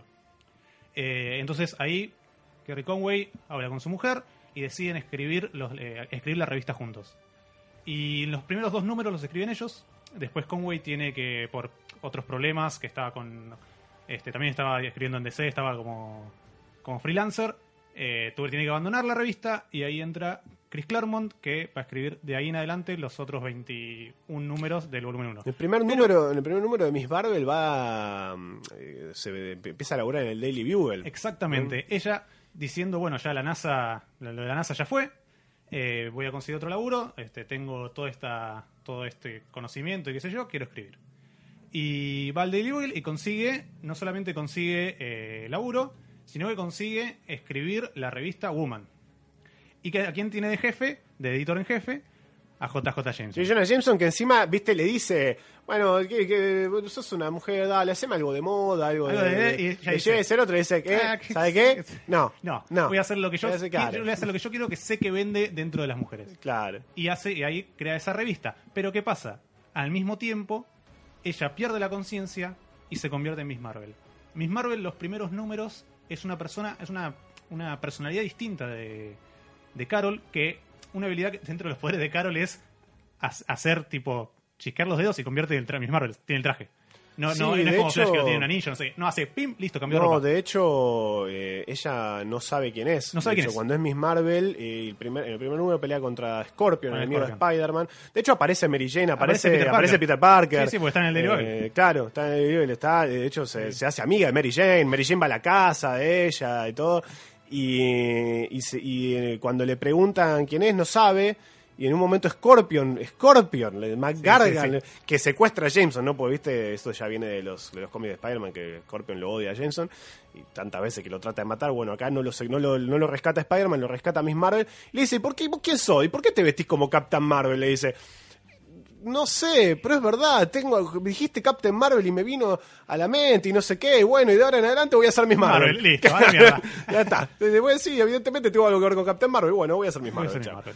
Este, Y bueno, como Miss Marvel tiene habilidades distintas a las de Captain Marvel, este, obviamente tenemos que recordar que todo esto fue antes de la Cosmic Awareness, así que ella no tiene nada que ver con la Cosmic Awareness. claro, no tiene el super No upgrade. tiene el super upgrade que tuvo Marvel, Pero- pero tiene algo que ella le dice séptimo sentido. Y esto Sí. es mil años antes de los verdad. Caballeros Zodíacos. Sí, ¿eh? sí, sí, Mil sí. años. Tiene séptimo sentido, ¿verdad? Tiene algo que ella le dice el séptimo sentido que es como un este Es parecido, sí.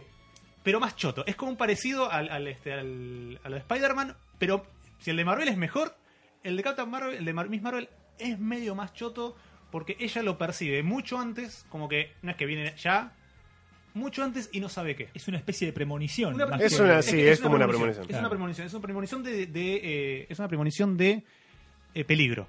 Claro. Claro. Algo viene que viene peligro. ¿Cuándo? No sé.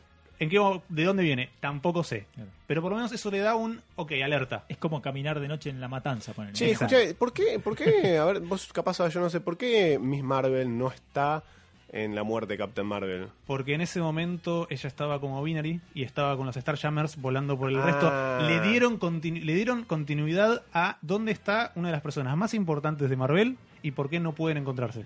Es verdad, no, porque ahora lo decís claro, Carol Danvers después, eh, claro, vos, vos decías, la, la empieza a escribir Claremont y Claremont la empieza a usar en X-Men. Exacto. Después, Ah, de, después de que se cancela Miss Marvel, Miss Marvel pasa a estar en Avengers. En Avengers pasa algo terrible y ahí Claremont decide a la mierda, me la llevo a mi cómic y se la lleva a. X-Men. Este.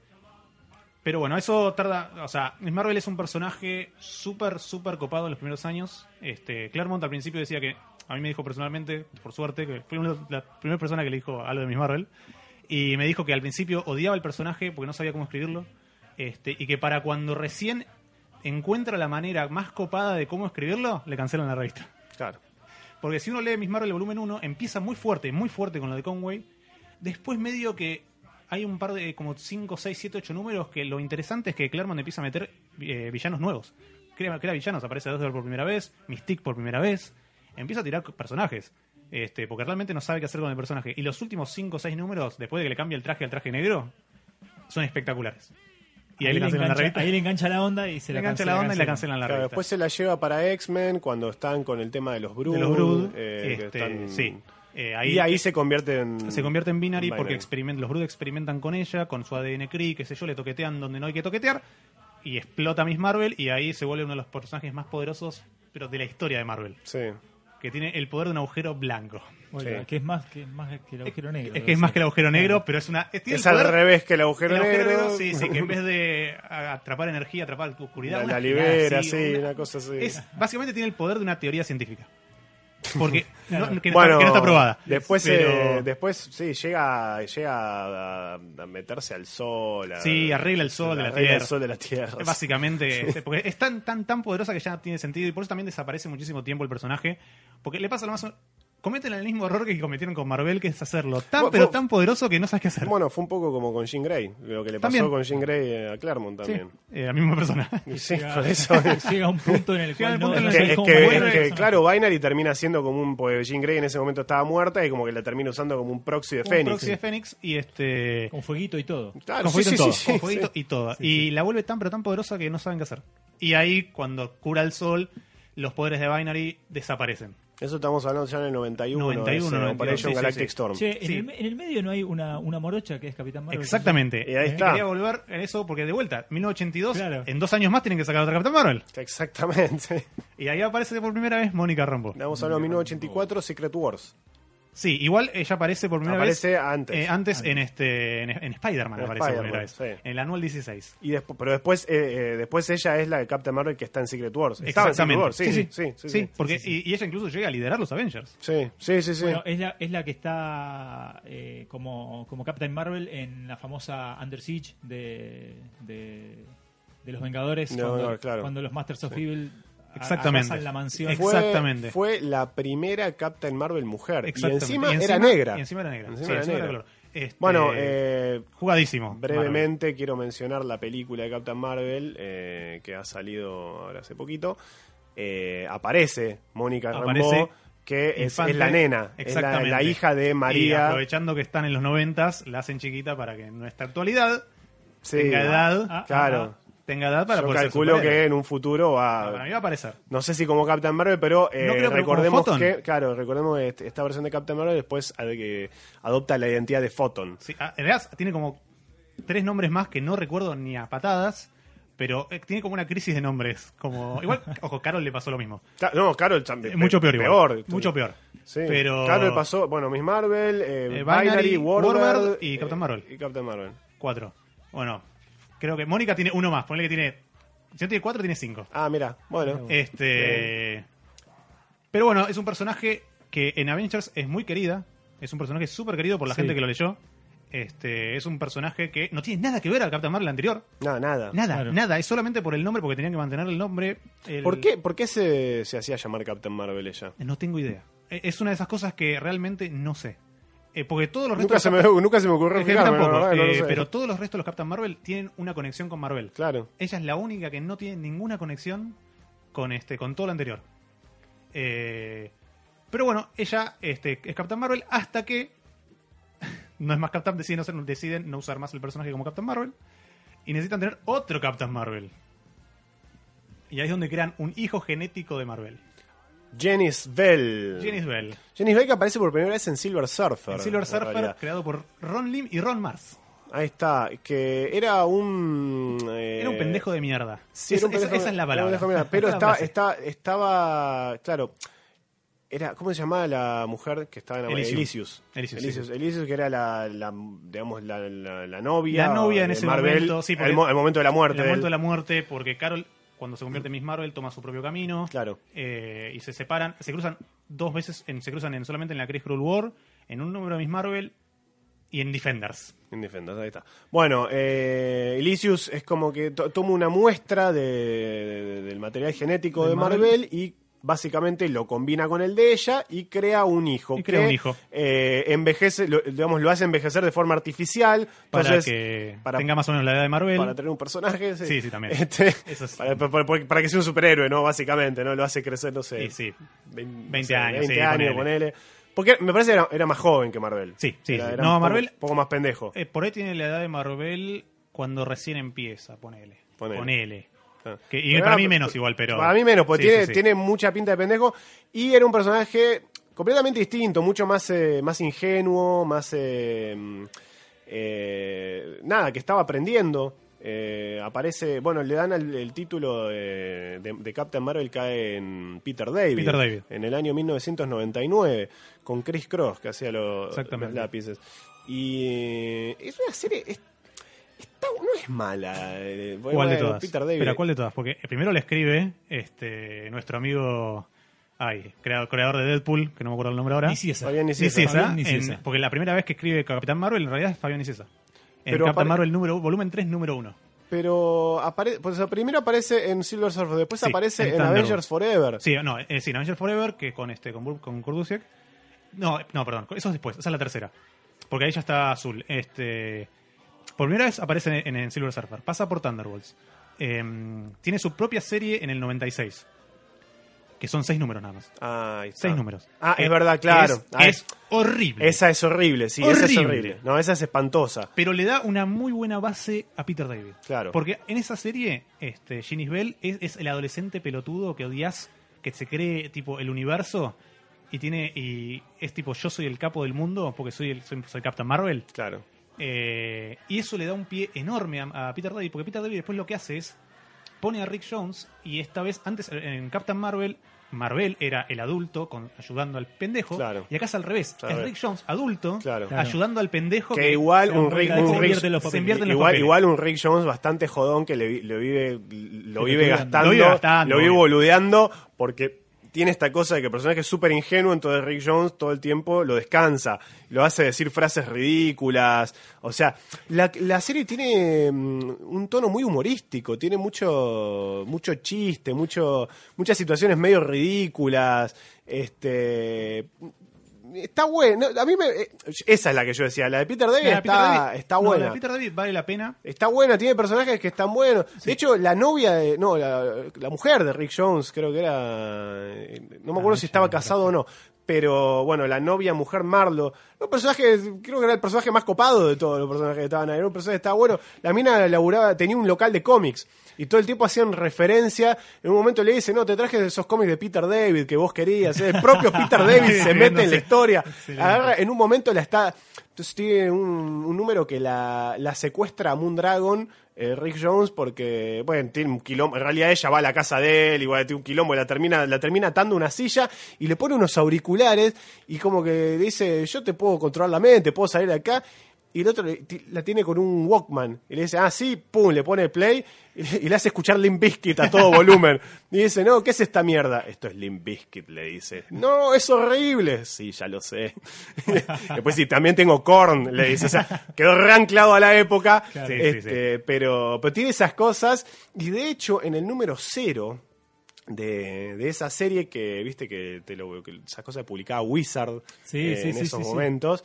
Eh, hay, un, hay un momento en el que cuando Rick se, se convierte, entre comillas, en Captain Marvel, porque acá de vuelta tiene las Negavans, Sí, tiene la misma, dina- la misma dinámica, Todo igual. golpea a las Negavans, eh, toma su lugar Janice Bell. Acá después lo que te revelan es que en en- ellos piensan que van a la, a la zona negativa, en realidad están en el microverso, no van a la zona negativa, pero bueno, eso te lo revelan después. Pero cuando la primera vez que te muestran que él se convierte, Rick Jones grita Shazam. Literalmente grita Shazam, o sea, Sí, le sí, chupa un todo. huevo, dijo. Peter David, dijo, no me importa nada, yo quiero hacer. Y después un montón de veces, eh, tiene varios, eh, varias veces que tiene comentarios de ese estilo que hacen referencia directa al Captain, Captain Marvel, original. Muchas de las, de las onomatopeyas muchas veces son Shuazam, Claro. así literalmente, no le importa, no le importa nada. Es una serie, estaba, es rara, está Sí, bien, es, eh, es no- casi una no es serie de autor, como tantas de Peter David Como- Marvel. sí, como suele ser Peter David, sí. Este, bueno, y Eh, después tiene otro volumen después de ese.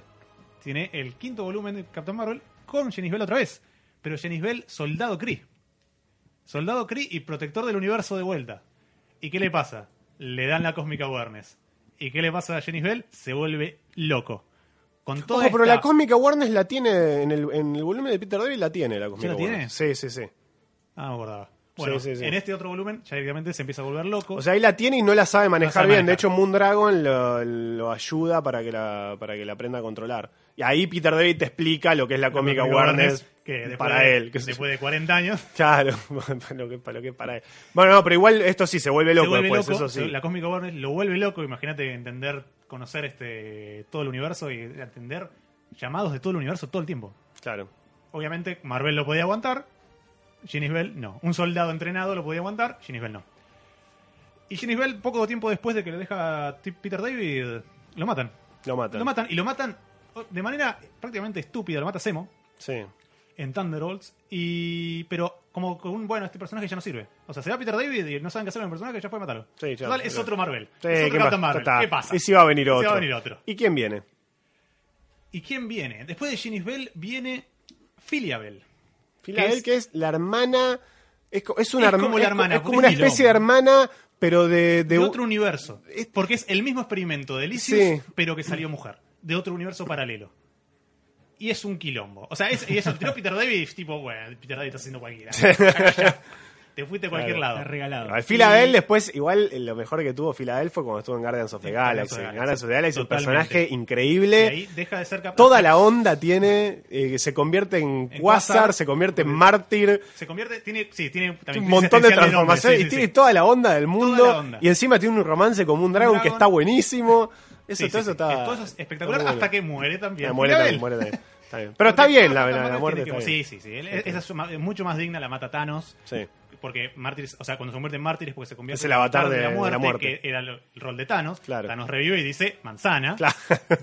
Este, pero bueno, y ahí Filabel. Y ya acá llegamos a otro Captain Marvel que es- es Gnognor, un Skrull, en Secret Invasion, que es, Dios. tiene el ADN de Marvel mezclado con el ADN Kree para que pueda ser Marvel y se vuelve loco también.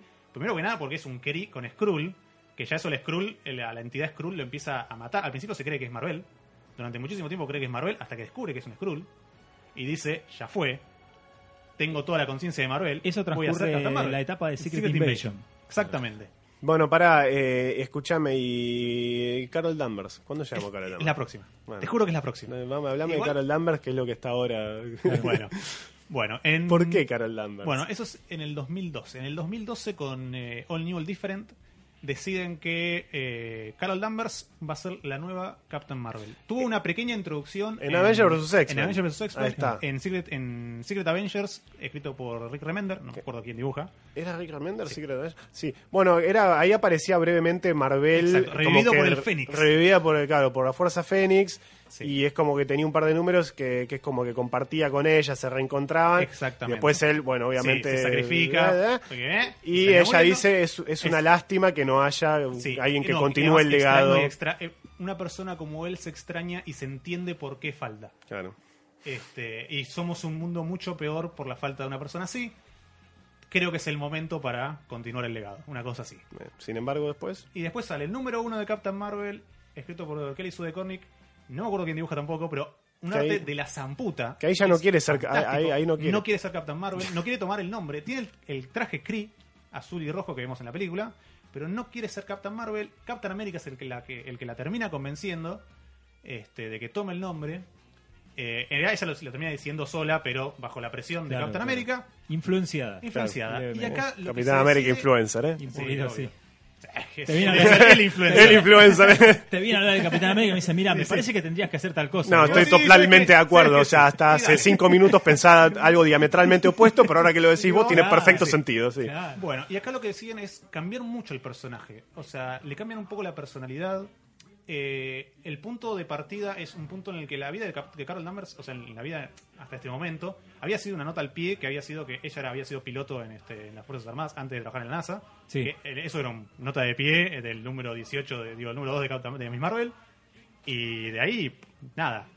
Eh, pero bueno, acá se decide que eso va a tener un, un muy fuerte enfoque. Su personalidad deciden cambiarla para hacerla más actual, porque, a ver, Carol Danvers hasta este momento tenía una personalidad muy disruptiva para los años 60 Claro. y 70. Pero eh, ya estaba desactualizada. Estaba desactualizada. Eh, Entonces lo que se decide con Captain Marvel, relanzar Captain Marvel, le cambiamos la personalidad, la hacemos más actual, las, este, incluso tira chistes de Star Wars, ese tipo de cosas. Este, Era un poco como todos los personajes de Marvel. Que, Como- hoy, sí, sí, sí, por que eso. hoy son todos comediantes, ¿no? Exacto. Hoy son todos Spider-Man. La volvieron por ahí, este, ahora tira más chistes, antes era súper seria. Cada tanto tiraba, era- era- si tiraba un chiste era irónico, era al- al- ahí al, al Al clavarte, hueso. sí, Sí, sí, sí, sí, sí, sí, al ahí, que te tenía que doler. Y bueno, decían que esto va, el alcoholismo que tuvo en el pasado prácticamente no, se no nombra más. nunca más. Algo clave, ¿no? Algo clave en el personaje- algo que compartía con Iron, Con Man. Iron Man. Esto, eso desaparece, no ¿Qué se pasa? ve. Hay un, un- en, en Secret, ¿cómo era Secret War 2? No hay un momento muy Eh, no, Civil War 2. comparten. Eh, Civil Secret War War 2. Civil War 2. Civil War 2, sí, que, que Carol le dice, eh, bueno, los, los, este, los, los tragos están en vos, y Iron Man le contesta, sí, obvio. Claro, vos- Y sí, los dos alcohólicos. Dos alcohólicos, ¿no? Así como, eh, vamos a Dos tomar alcohólicos algo. recuperados. Bueno, está bien. Este, pero bueno, cambia esta cosa, quieren volver a Captain Marvel, como obviamente se llama Captain Marvel, la quieren convertir en un icono de la, de la editorial, Sí. porque eh, a ver, es algo que para mí tiene muchísimo sentido, se llama Captain Marvel, y tu editorial es Marvel. No, Totalmente. totalmente, de acuerdo. Sí. Aparte, digo, aprovechan el momento también, creo, de, de la cuestión del feminismo que pisa muy fuerte, que no que en los- en Exactamente. los últimos años con todos los movimientos que hay y convertir a una mujer eh, de alguna manera El eh, pa- emblema. para que para Mm. que llene ese rol. eh, Está, es una declaración importante Exactamente. que, que no está mal. No está mal y además No está en, la, en el nacimiento del personaje como superhéroe. Es algo que viene desde Claro, el primer claro, día, no es algo que inventaron ahora. Sí. no, Es totalmente. algo que viene del primer día. Sí, En- es cierto que más allá de eso, Marvel viene haciendo como un esfuerzo muy grande para que te guste. Es como, Sí, como que el- quieren, como que el- de la noche a la mañana quisieron decir, "Ch, este es Este el es- personaje más grande, es que la quisieron poner a la altura de eh, Capitán América, Sí. Spider-Man, que vienen con un camino Camino de- sí, larguísimo. sí, sí. Y de golpe Y te dijeron, este es el personaje el que te tiene que, que te tiene que gustar. gustar, sí. Claro. Y eso fue lo que capaz, no sé si no sé si le salió también, no lo sé, no sé qué opinás vos. Eh, yo creo que no le salió bien por un tema de ventas. O sea, Claro. Captain Marvel desde que reinició la han cancelado y reiniciado cinco, una vez por año prácticamente la reinician de vuelta. Eh, reinician el título, sale un número uno de vuelta. ¿No tiene que ver eso también con que Marvel hace lo mismo con todo? Marvel. Más o menos, porque en Miss Marvel llegó al número 50 o 40, la de Kamala Khan, llegó al número 30 y 40 y pico, este Miss Marvel no puede, digo, Captain Marvel no puede pasar el número 17, que fue la primera vez, la primera vez con Kelly Sue llegó al 17, nunca más llegó al 17. O sea, no pueden sacar 15 números seguidos. Pero, Y la pero, tienen que relanzar. pero no sé, eh, en los últimos, no sé si estoy exagerando, pero en los últimos cinco años, no sé, un título de Avengers no llegó a lo, no sé, No, sí, sí. No, Avengers pero- sí, pero al No, 20 ya sé, llegan al menos. sí. Pero No, 20. no, sí. No Pero sé, Hickman sacó unos cuantos números. No, ¿no? He-Man llegó al 40, Sí. pero al Relanza. 50. No, igual sí es cierto que Marvel del Siento que 2012 relanza- para acá. digo, Todo el tiempo. todo el tiempo. eh, lo reinició tres veces a Avengers. ¿Qué, le, qué le queda a los otros personajes? O sea, Claro, sí, sí, sí, totalmente. ¿Qué Spider- le queda? ¿Qué le queda? Totalmente ¿Entendés? Eh, Sí, además, que- eh, yo siento que tiene sentido relanzarlo cuando cambia el escritor. Cuando cambia el equipo creativo, relanzarlo, bueno, sí, qué sé yo, haz lo que quieras. Este, tiene, por lo menos tiene más sentido que una persona que viene haciendo su run y empieza el Y- uno de vuelta. claro. Claro, sí, sí. Eso me Claro. parece. Porque Y, a Kelly eh, y le pasa aparte eso. es un poquitito una falta de respeto para el que viene Sí. coleccionando. Y sí. Pero bueno, está bien, entiendo que es una movida comercial. Bueno, en fin. eh, Bueno, y con Captain Marvel, los primeros 6, 7 números son excelentes. Excelentes. Este, para mí es una lectura súper recomendable, los primeros 7, 8 números de Captain Marvel. Y de ahí en adelante, para mí desbarranca. Desbarranca reviviendo a John Rowe, enemigo de Marvel, que había muerto en el origen de, de Captain Marvel, de Miss Marvel. Este, el némesis de Marvel hasta ese momento decide revivirlo, diciendo que nunca murió. O sea, estuvo 40 años en una cueva. Ah, retconeado. Redconeó. Y de ahí en adelante empiezan a cambiar más personalidades y hasta el día de hoy que tuvimos el Redcon más importante que es los poderes no se los dio Marvel, los poderes se los dio la madre. Claro. Y ese... Ah, ella directamente, directamente- te escupieron en la cara a Eh, vos. prácticamente. Eh, prácticamente. Cualquier fan de Miss Marvel, este, de Miss Marvel, Miss Marvel, como Monte Carlo, como Miss Marvel, eso la verdad que te duele, te duele du- fuerte porque además la relación entre Marvel y Carol siempre fue una relación de respeto y de admiración mutua. claro, Entonces sacar una parte es como que le sacas parte de la esencia del personaje. claro. Y- sí, se la bueno, cambiás en realidad. Se la cambias. Está bien, yo entiendo también como de la misma manera que en la película hay em, unos cambios Hay un par de cambios radicales parecidos. que no voy a mencionar, no voy a mencionar por respeto a que si hay alguien que no la vio, eh, sí creo sí que hay un cambio que, que es un poco fuerte para el fan, eh, que entiendo por qué lo hicieron. Lo entiendo porque no está apuntada a los enfermos como nosotros. Eh, Sí, pero igual es raro eso. Eso Sí, para mí es raro por la cantidad de referencias Está bien. súper, súper, súper Sí, bueno. con nota de pie que están en la película, pero No importa, no, quiero, no Sí, quiero meterme demasiado con eso. Bueno, la película me pareció, me, gustó, está, está buena, pero bueno, es unos cambios que fueron un poco fuertes. Eh, quería redondear un poco del lado de, De de DC. DC, ¿no? Con, antes estábamos diciendo que reincorporan a, a- a Captain Marvel. Exacto. Pasa a- la crisis. Pasa la crisis, reincorporan a, Billy Batson, a, bueno, incorporan en realidad a, Billy Batson todo- al- todo el universo, DC. claro. o sea, ahora está en continuidad con Superman, Batman Exacto. y compañía. Y En el, en el 87, eh, el amigo Roy Thomas, que metió la cuchara lo por todos lados. es Roy Thomas que escribió todo. Lo que Claro, metió la escribió cuchara. a vos, me escribió Sí, a mí, sí, sí, escribió todo. Metió la cuchara por todos lados. eh, se encarga de, de, bueno de presentar al Capitán Marvel para la nueva generación, digamos, ¿no? Al el nuevo Claro. universo DC, Sí, después del renacido, después de la crisis. Eh, en una miniserie de cuatro números que se llama justamente The New Beginning, el Sí. nuevo comienzo, Beginning. con dibujos del amigo Tom Mandrake. Tom eh, Mandrake. Y que de hecho lo escribe con la mujer, con, con Dan Thomas. Claro. Sí, Sí. de ahí en adelante es la época en la que él escribe todo con Dan Thomas. Si no escribe con ella, no escribe. Es, Esa- un, es una muy linda miniserie. Está muy buena, Sí. sí, está muy Sí, sí, buena. sí. Creo que al día de hoy, no sé si no es el mejor origen. eh, Digamos, creo que si le tengo que dar a alguien para que el origen de Captain, de Captain Marvel, me parece que Sí, está puede- muy bien. es conciso Sí. y aparte Son cuatro Roy numeritos. Thomas, Roy Thomas es un tipo sumamente respetuoso del material tal cual, original. tal cual. agarra prácticamente hay diálogos calcados, ¿eh? Este y te cuenta más o menos, o sea, agarra, mueve un poquito algunos elementos para acá, para allá, y es como que te junta cosas que está bien, uno te lo contó acá y otro te lo contó en otro Sí. número, y bueno, él te lo cuenta la misma historia. Te mete a Black Adam, te mete a Sivana, le cambia el, eh, un poquito el origen a Billy Watson diciendo Claro. que Sivana es el, El que lo adopta. el- lo adopta porque era el, era el hermanastro de la madre de él. Claro. y el tipo lo, lo, lo quiere adoptar para cobrar el seguro de la muerte de, de los, padres a padres. los que él mató. Entonces Claro. Billy Watson se quedó en la calle por culpa de Sivana. Entonces hay como una cuestión más personal entre Billy Watson y. Sivana. Claro, es Eh, como, sí. que, es como que agarra los viejos mitos del, del Capitán Marvel, los ayorna Sí. y les da un poco más de coherencia. Sí. en Lo, lo mete a Black Adam también Claro. y te dice, te cuenta la historia, es prácticamente igual a Black Adam, lo único que te dice que en vez de mandarlo a una estrella lejana, el mago lo mandó a otra dimensión y el que lo trae es Sivana. Sí. Entonces, bueno, ahí te junta a los villanos. Está muy bien, la verdad que es una muy buena miniserie, es un muy Eh, lindo es origen. recomendable. Sí, que fue que, empalma directamente con Legends. Claro. En ese momento y termina, de hecho termina te- y, y con la última escena te da el pie para que vayas directo a leer Legends y, le- y de Legends salta el personaje directamente a la nueva Liga de la Justicia de, de. Giffen y de Matisse. exactamente, Exactamente. salta ahí a la liga. Y después eso fue que, que también lo- lo- al tiempo lo sacaron de continuidad. Sí, y sacaron ya de continuidad las- y ya las- empezamos de vuelta. Las grandes deseadas. Y después vino en el 95 la, la, el- la novela gráfica Ahí de, está, el 95 Power of Shazam. de Cherry Sí. Ordway. Exactamente. Of es Shazam una- también una muy linda novela gráfica que después da pie a la, A la a la serie. serie del mismo nombre. Exactamente. Power of Shazam.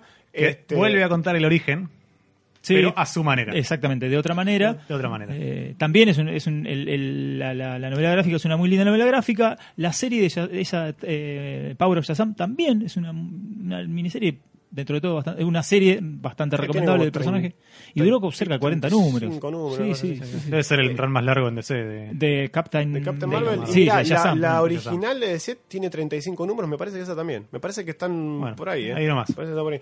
Bueno, Eh, y lo importante de todo esto es que post-crisis, Billy Watson mantiene su identidad Ahí cuando está. es Shazam. Detalle cuando es Captain Marvel. Un detalle importantísimo, Importantísimo. sobre todo a la hora de hablar de la película que viene de, que se llama Shazam, ¿no? Captain Marvel. Exactamente. Eh, Bueno, eso, eso, eso ya se, se institucionalizó mucho tiempo después. Sí, sí, eso, eso sí. Pero el, el- el tema de esto de que me retiene la identidad es muy importante. Eso es un cambio muy importante porque Billy Batson es Captain Marvel. Él simplemente crece, se convierte en un adulto, tiene, tiene los poderes. la sabiduría de Salomón, Sí, todo, sí. pero la personalidad, él sigue siendo Billy Batson. Exactamente. En el fondo. Este, y esto es lo que. este- Esto es el status quo de alguna manera que se mantiene incluso hasta el día de hoy. Hoy, la este- hoy está saliendo una nueva serie de Shazam escrita por Jeff Jones, dibujada Claro. por eh, Dave Eaglesham. Eagle- Eaglesham. Eaglesham. Eh, no sé cómo se pronuncia, no sé si es Eaglesham o Eaglesham. Calculo que es. Eaglesham, supongo. Este, mm, que bueno Jones en realidad en el, el- el- pre- presentó a la versión actual del personaje eh, como un backup de 2011. de un poquito ¿No? después poquito después de 2011 eh, En bueno, no fue de no fue inmediatamente No, claro. Eh, Fue en no las sé si páginas de la liga. 2003, 2012 2013 por ahí era un backup de la liga Ujú. eh, con Gary Frank donde te cuenta el origen del nuevo Sí. Shazam Con un poquito más de mala leche, tal poquito vez. más de mala onda, naif, un pendejo claro. un poco más de mierda Sí. eh, Personajes sí. un poco más jodidos, Sí, situaciones sí. un poco más jodidas. Eh, ilustrado magníficamente No, por Gary Frank, no. Este, y bueno, y ahora la Animalada. versión, la versión que hay ahora que lleva pocos números, eh, Sí. lleva tres números, este, que bueno, está obviamente pensada para enganchar con la película, Sí, sin duda.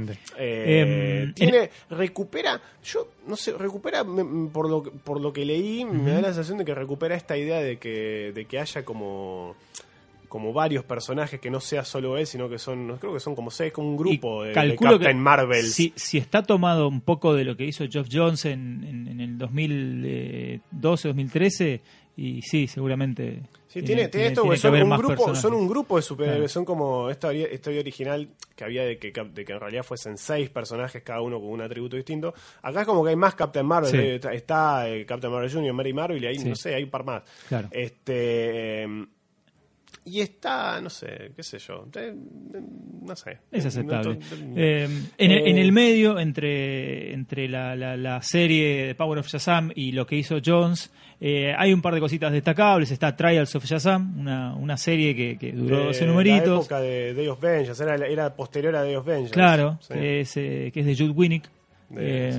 O sea, de la época de Infinite Crisis. Eh, Claro, ese de- que son, son 12 numeritos, eh, que, que es interesante porque es, es Freddy Freeman, en realidad, el que toma el, el- El- el manto. de Captain. Eh, Y después hay una también de esa época más o menos que es eh, Superman. Ah, esa es hermosa. Shazam, Esa es un- First Thunder. esa es una recomendación personal que, que- que le hago a, lo- a los que estén escuchando. También está, está escrita por Winnick y, y dibujada por eh, eh, Middleton, Joshua Middleton. Sí. Joshua Middleton. Eh, es un es un nada es un, recu- un recontar eh, para los tiempos modernos el primer encuentro entre Superman y, y Capitán Ma- Bueno, eh, Captain Marvel Y hay, y hay y Shazam. también una animación muy linda eh, de unos cortos que empezaron a sacar en su momento, que después quedó trunco, pero llegaron a sacar, creo que cuatro o cinco cortos de, de DC, DC Showcase era.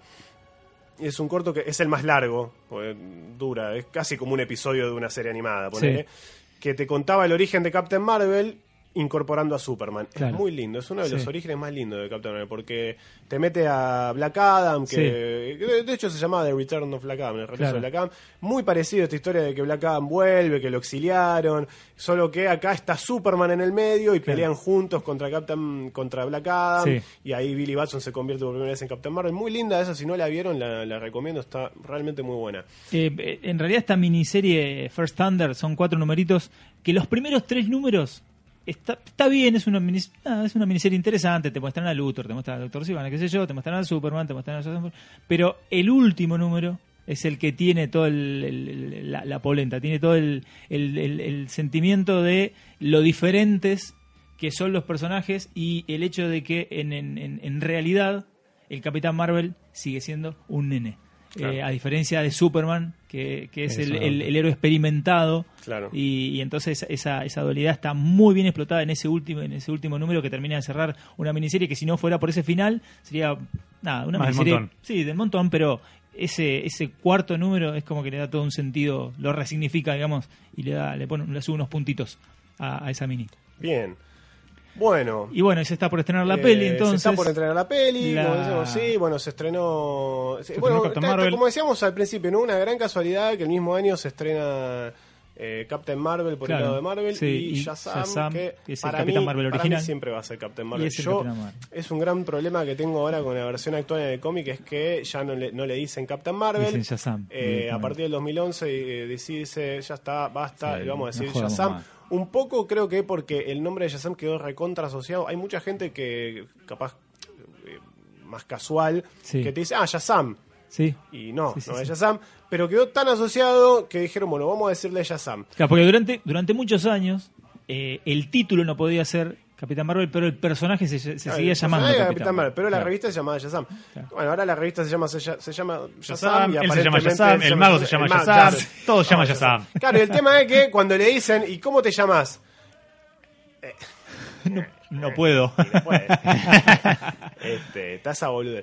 Con el Goto decíamos, ¿por qué no le ponen Captain Thunder y se dejan de joder? no rompa la miércoles. Porque yo entiendo que capaz no le querés hacer publicidad a Marvel ahora. Sí. Ponele que sí, está bien. Capaz que eso puede ser que tenga que ver. Eh, ¿No? Sí, sí. Bueno, la revista se llame Power of. Shazam. Eh, Que era el nombre que le querían poner originalmente. en, el, en, el, en, el, en el medio y allá por los por los 80 nos quedó nos quedó en, el tintero el, el, el Shazam de, de Moore. ¿no? El- Nos quedó, sí, sí, sí. Pero, Pero- pronto vamos a tener, tenemos otro, Deberíamos. otro programa pensado donde ahí vamos a hablar sobre el Miracle Man Miracle de Man Moore, de- que de fue un Moore. poco la, la versión británica de, de Captain Marvel, que empezó como una cosa y, Y como terminó cuando lo agarró Moore, por supuesto, terminó otra siendo cosa totalmente diferente. algo absolutamente desquiciado, increíble, Y una de las cosas más fundamental. alucinante que puedes leer en tu vida. Eh, pero vamos a hablar en otro programa sobre Seguramente. eso, sí. Pero está bien que lo menciones porque sí, tiene que ver con... También tenemos en el tintero eh, un programa especial de, de las diferentes Sí, versiones. Claro, no, no, no quería, No, no quería tirarlo. sí, no sí, quería- de pero ahí, ahí vamos, Sí, sí, sí, vamos, bueno, vamos a hablar sobre eso.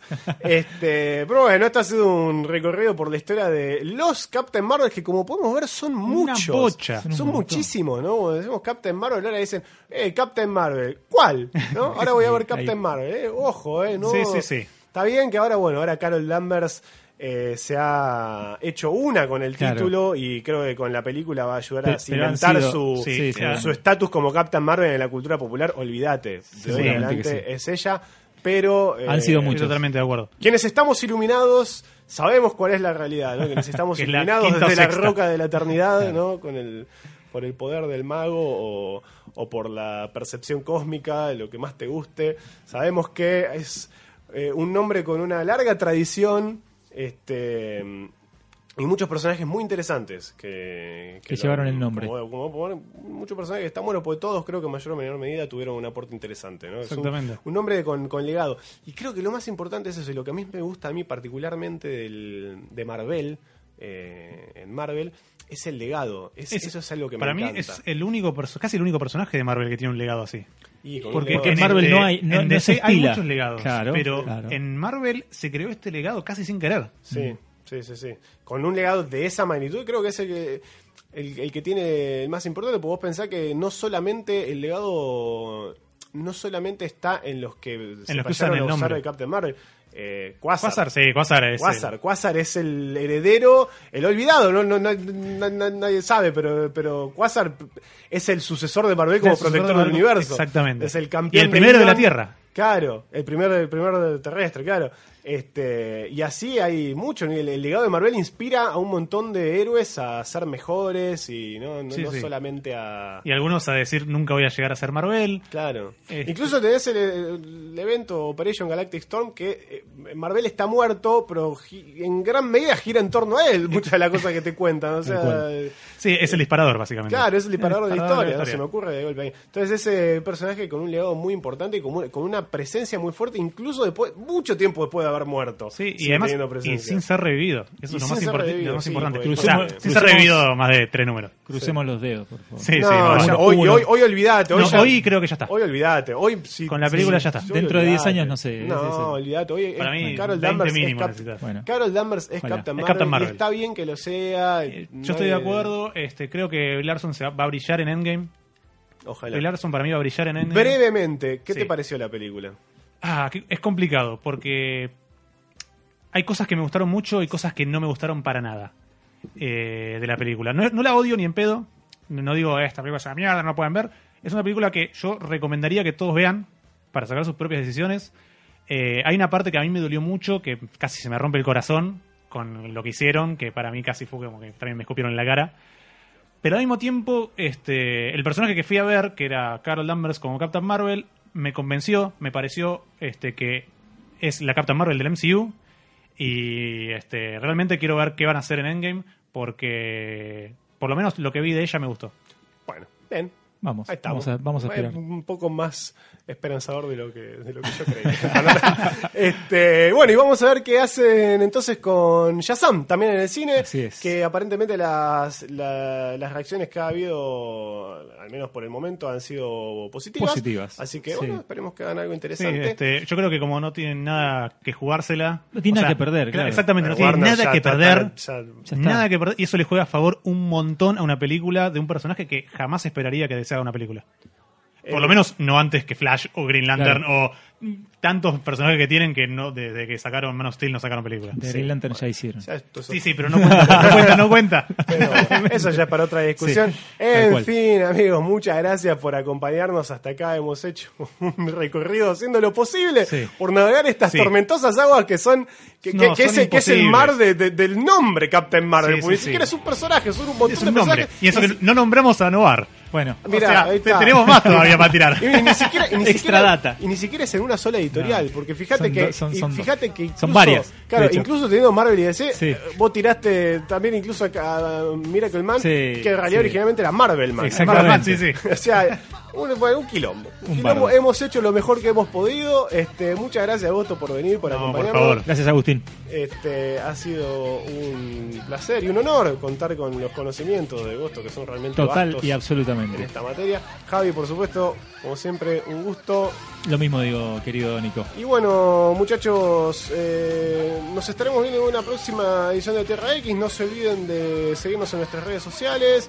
Eh, ponen al canal de YouTube que hemos vuelto. Sí, algunos- estamos subiendo cositas nuevamente. Este, Eh, Con un muy buen, buen video de Captain Marvel. Ahí está, Exactamente, un, un- visto claro, bueno. sí, sí, lo- bueno. la historia de los capitanes Marvel. Sí, Una un breve historia, ¿no? resumiendo un poco. Sí, todo esto un poquito resumido. complementando un poco esto que hemos comentado acá. Muchas gracias a los amigos de Toma 5, Sí, por como supuesto, siempre. como siempre, este, que Alto nos podcast. Estar eh, acá con ustedes. Y por supuesto, muchas gracias a ustedes y nos veremos en una próxima edición de Tierra X donde converge El multiverso. Control me.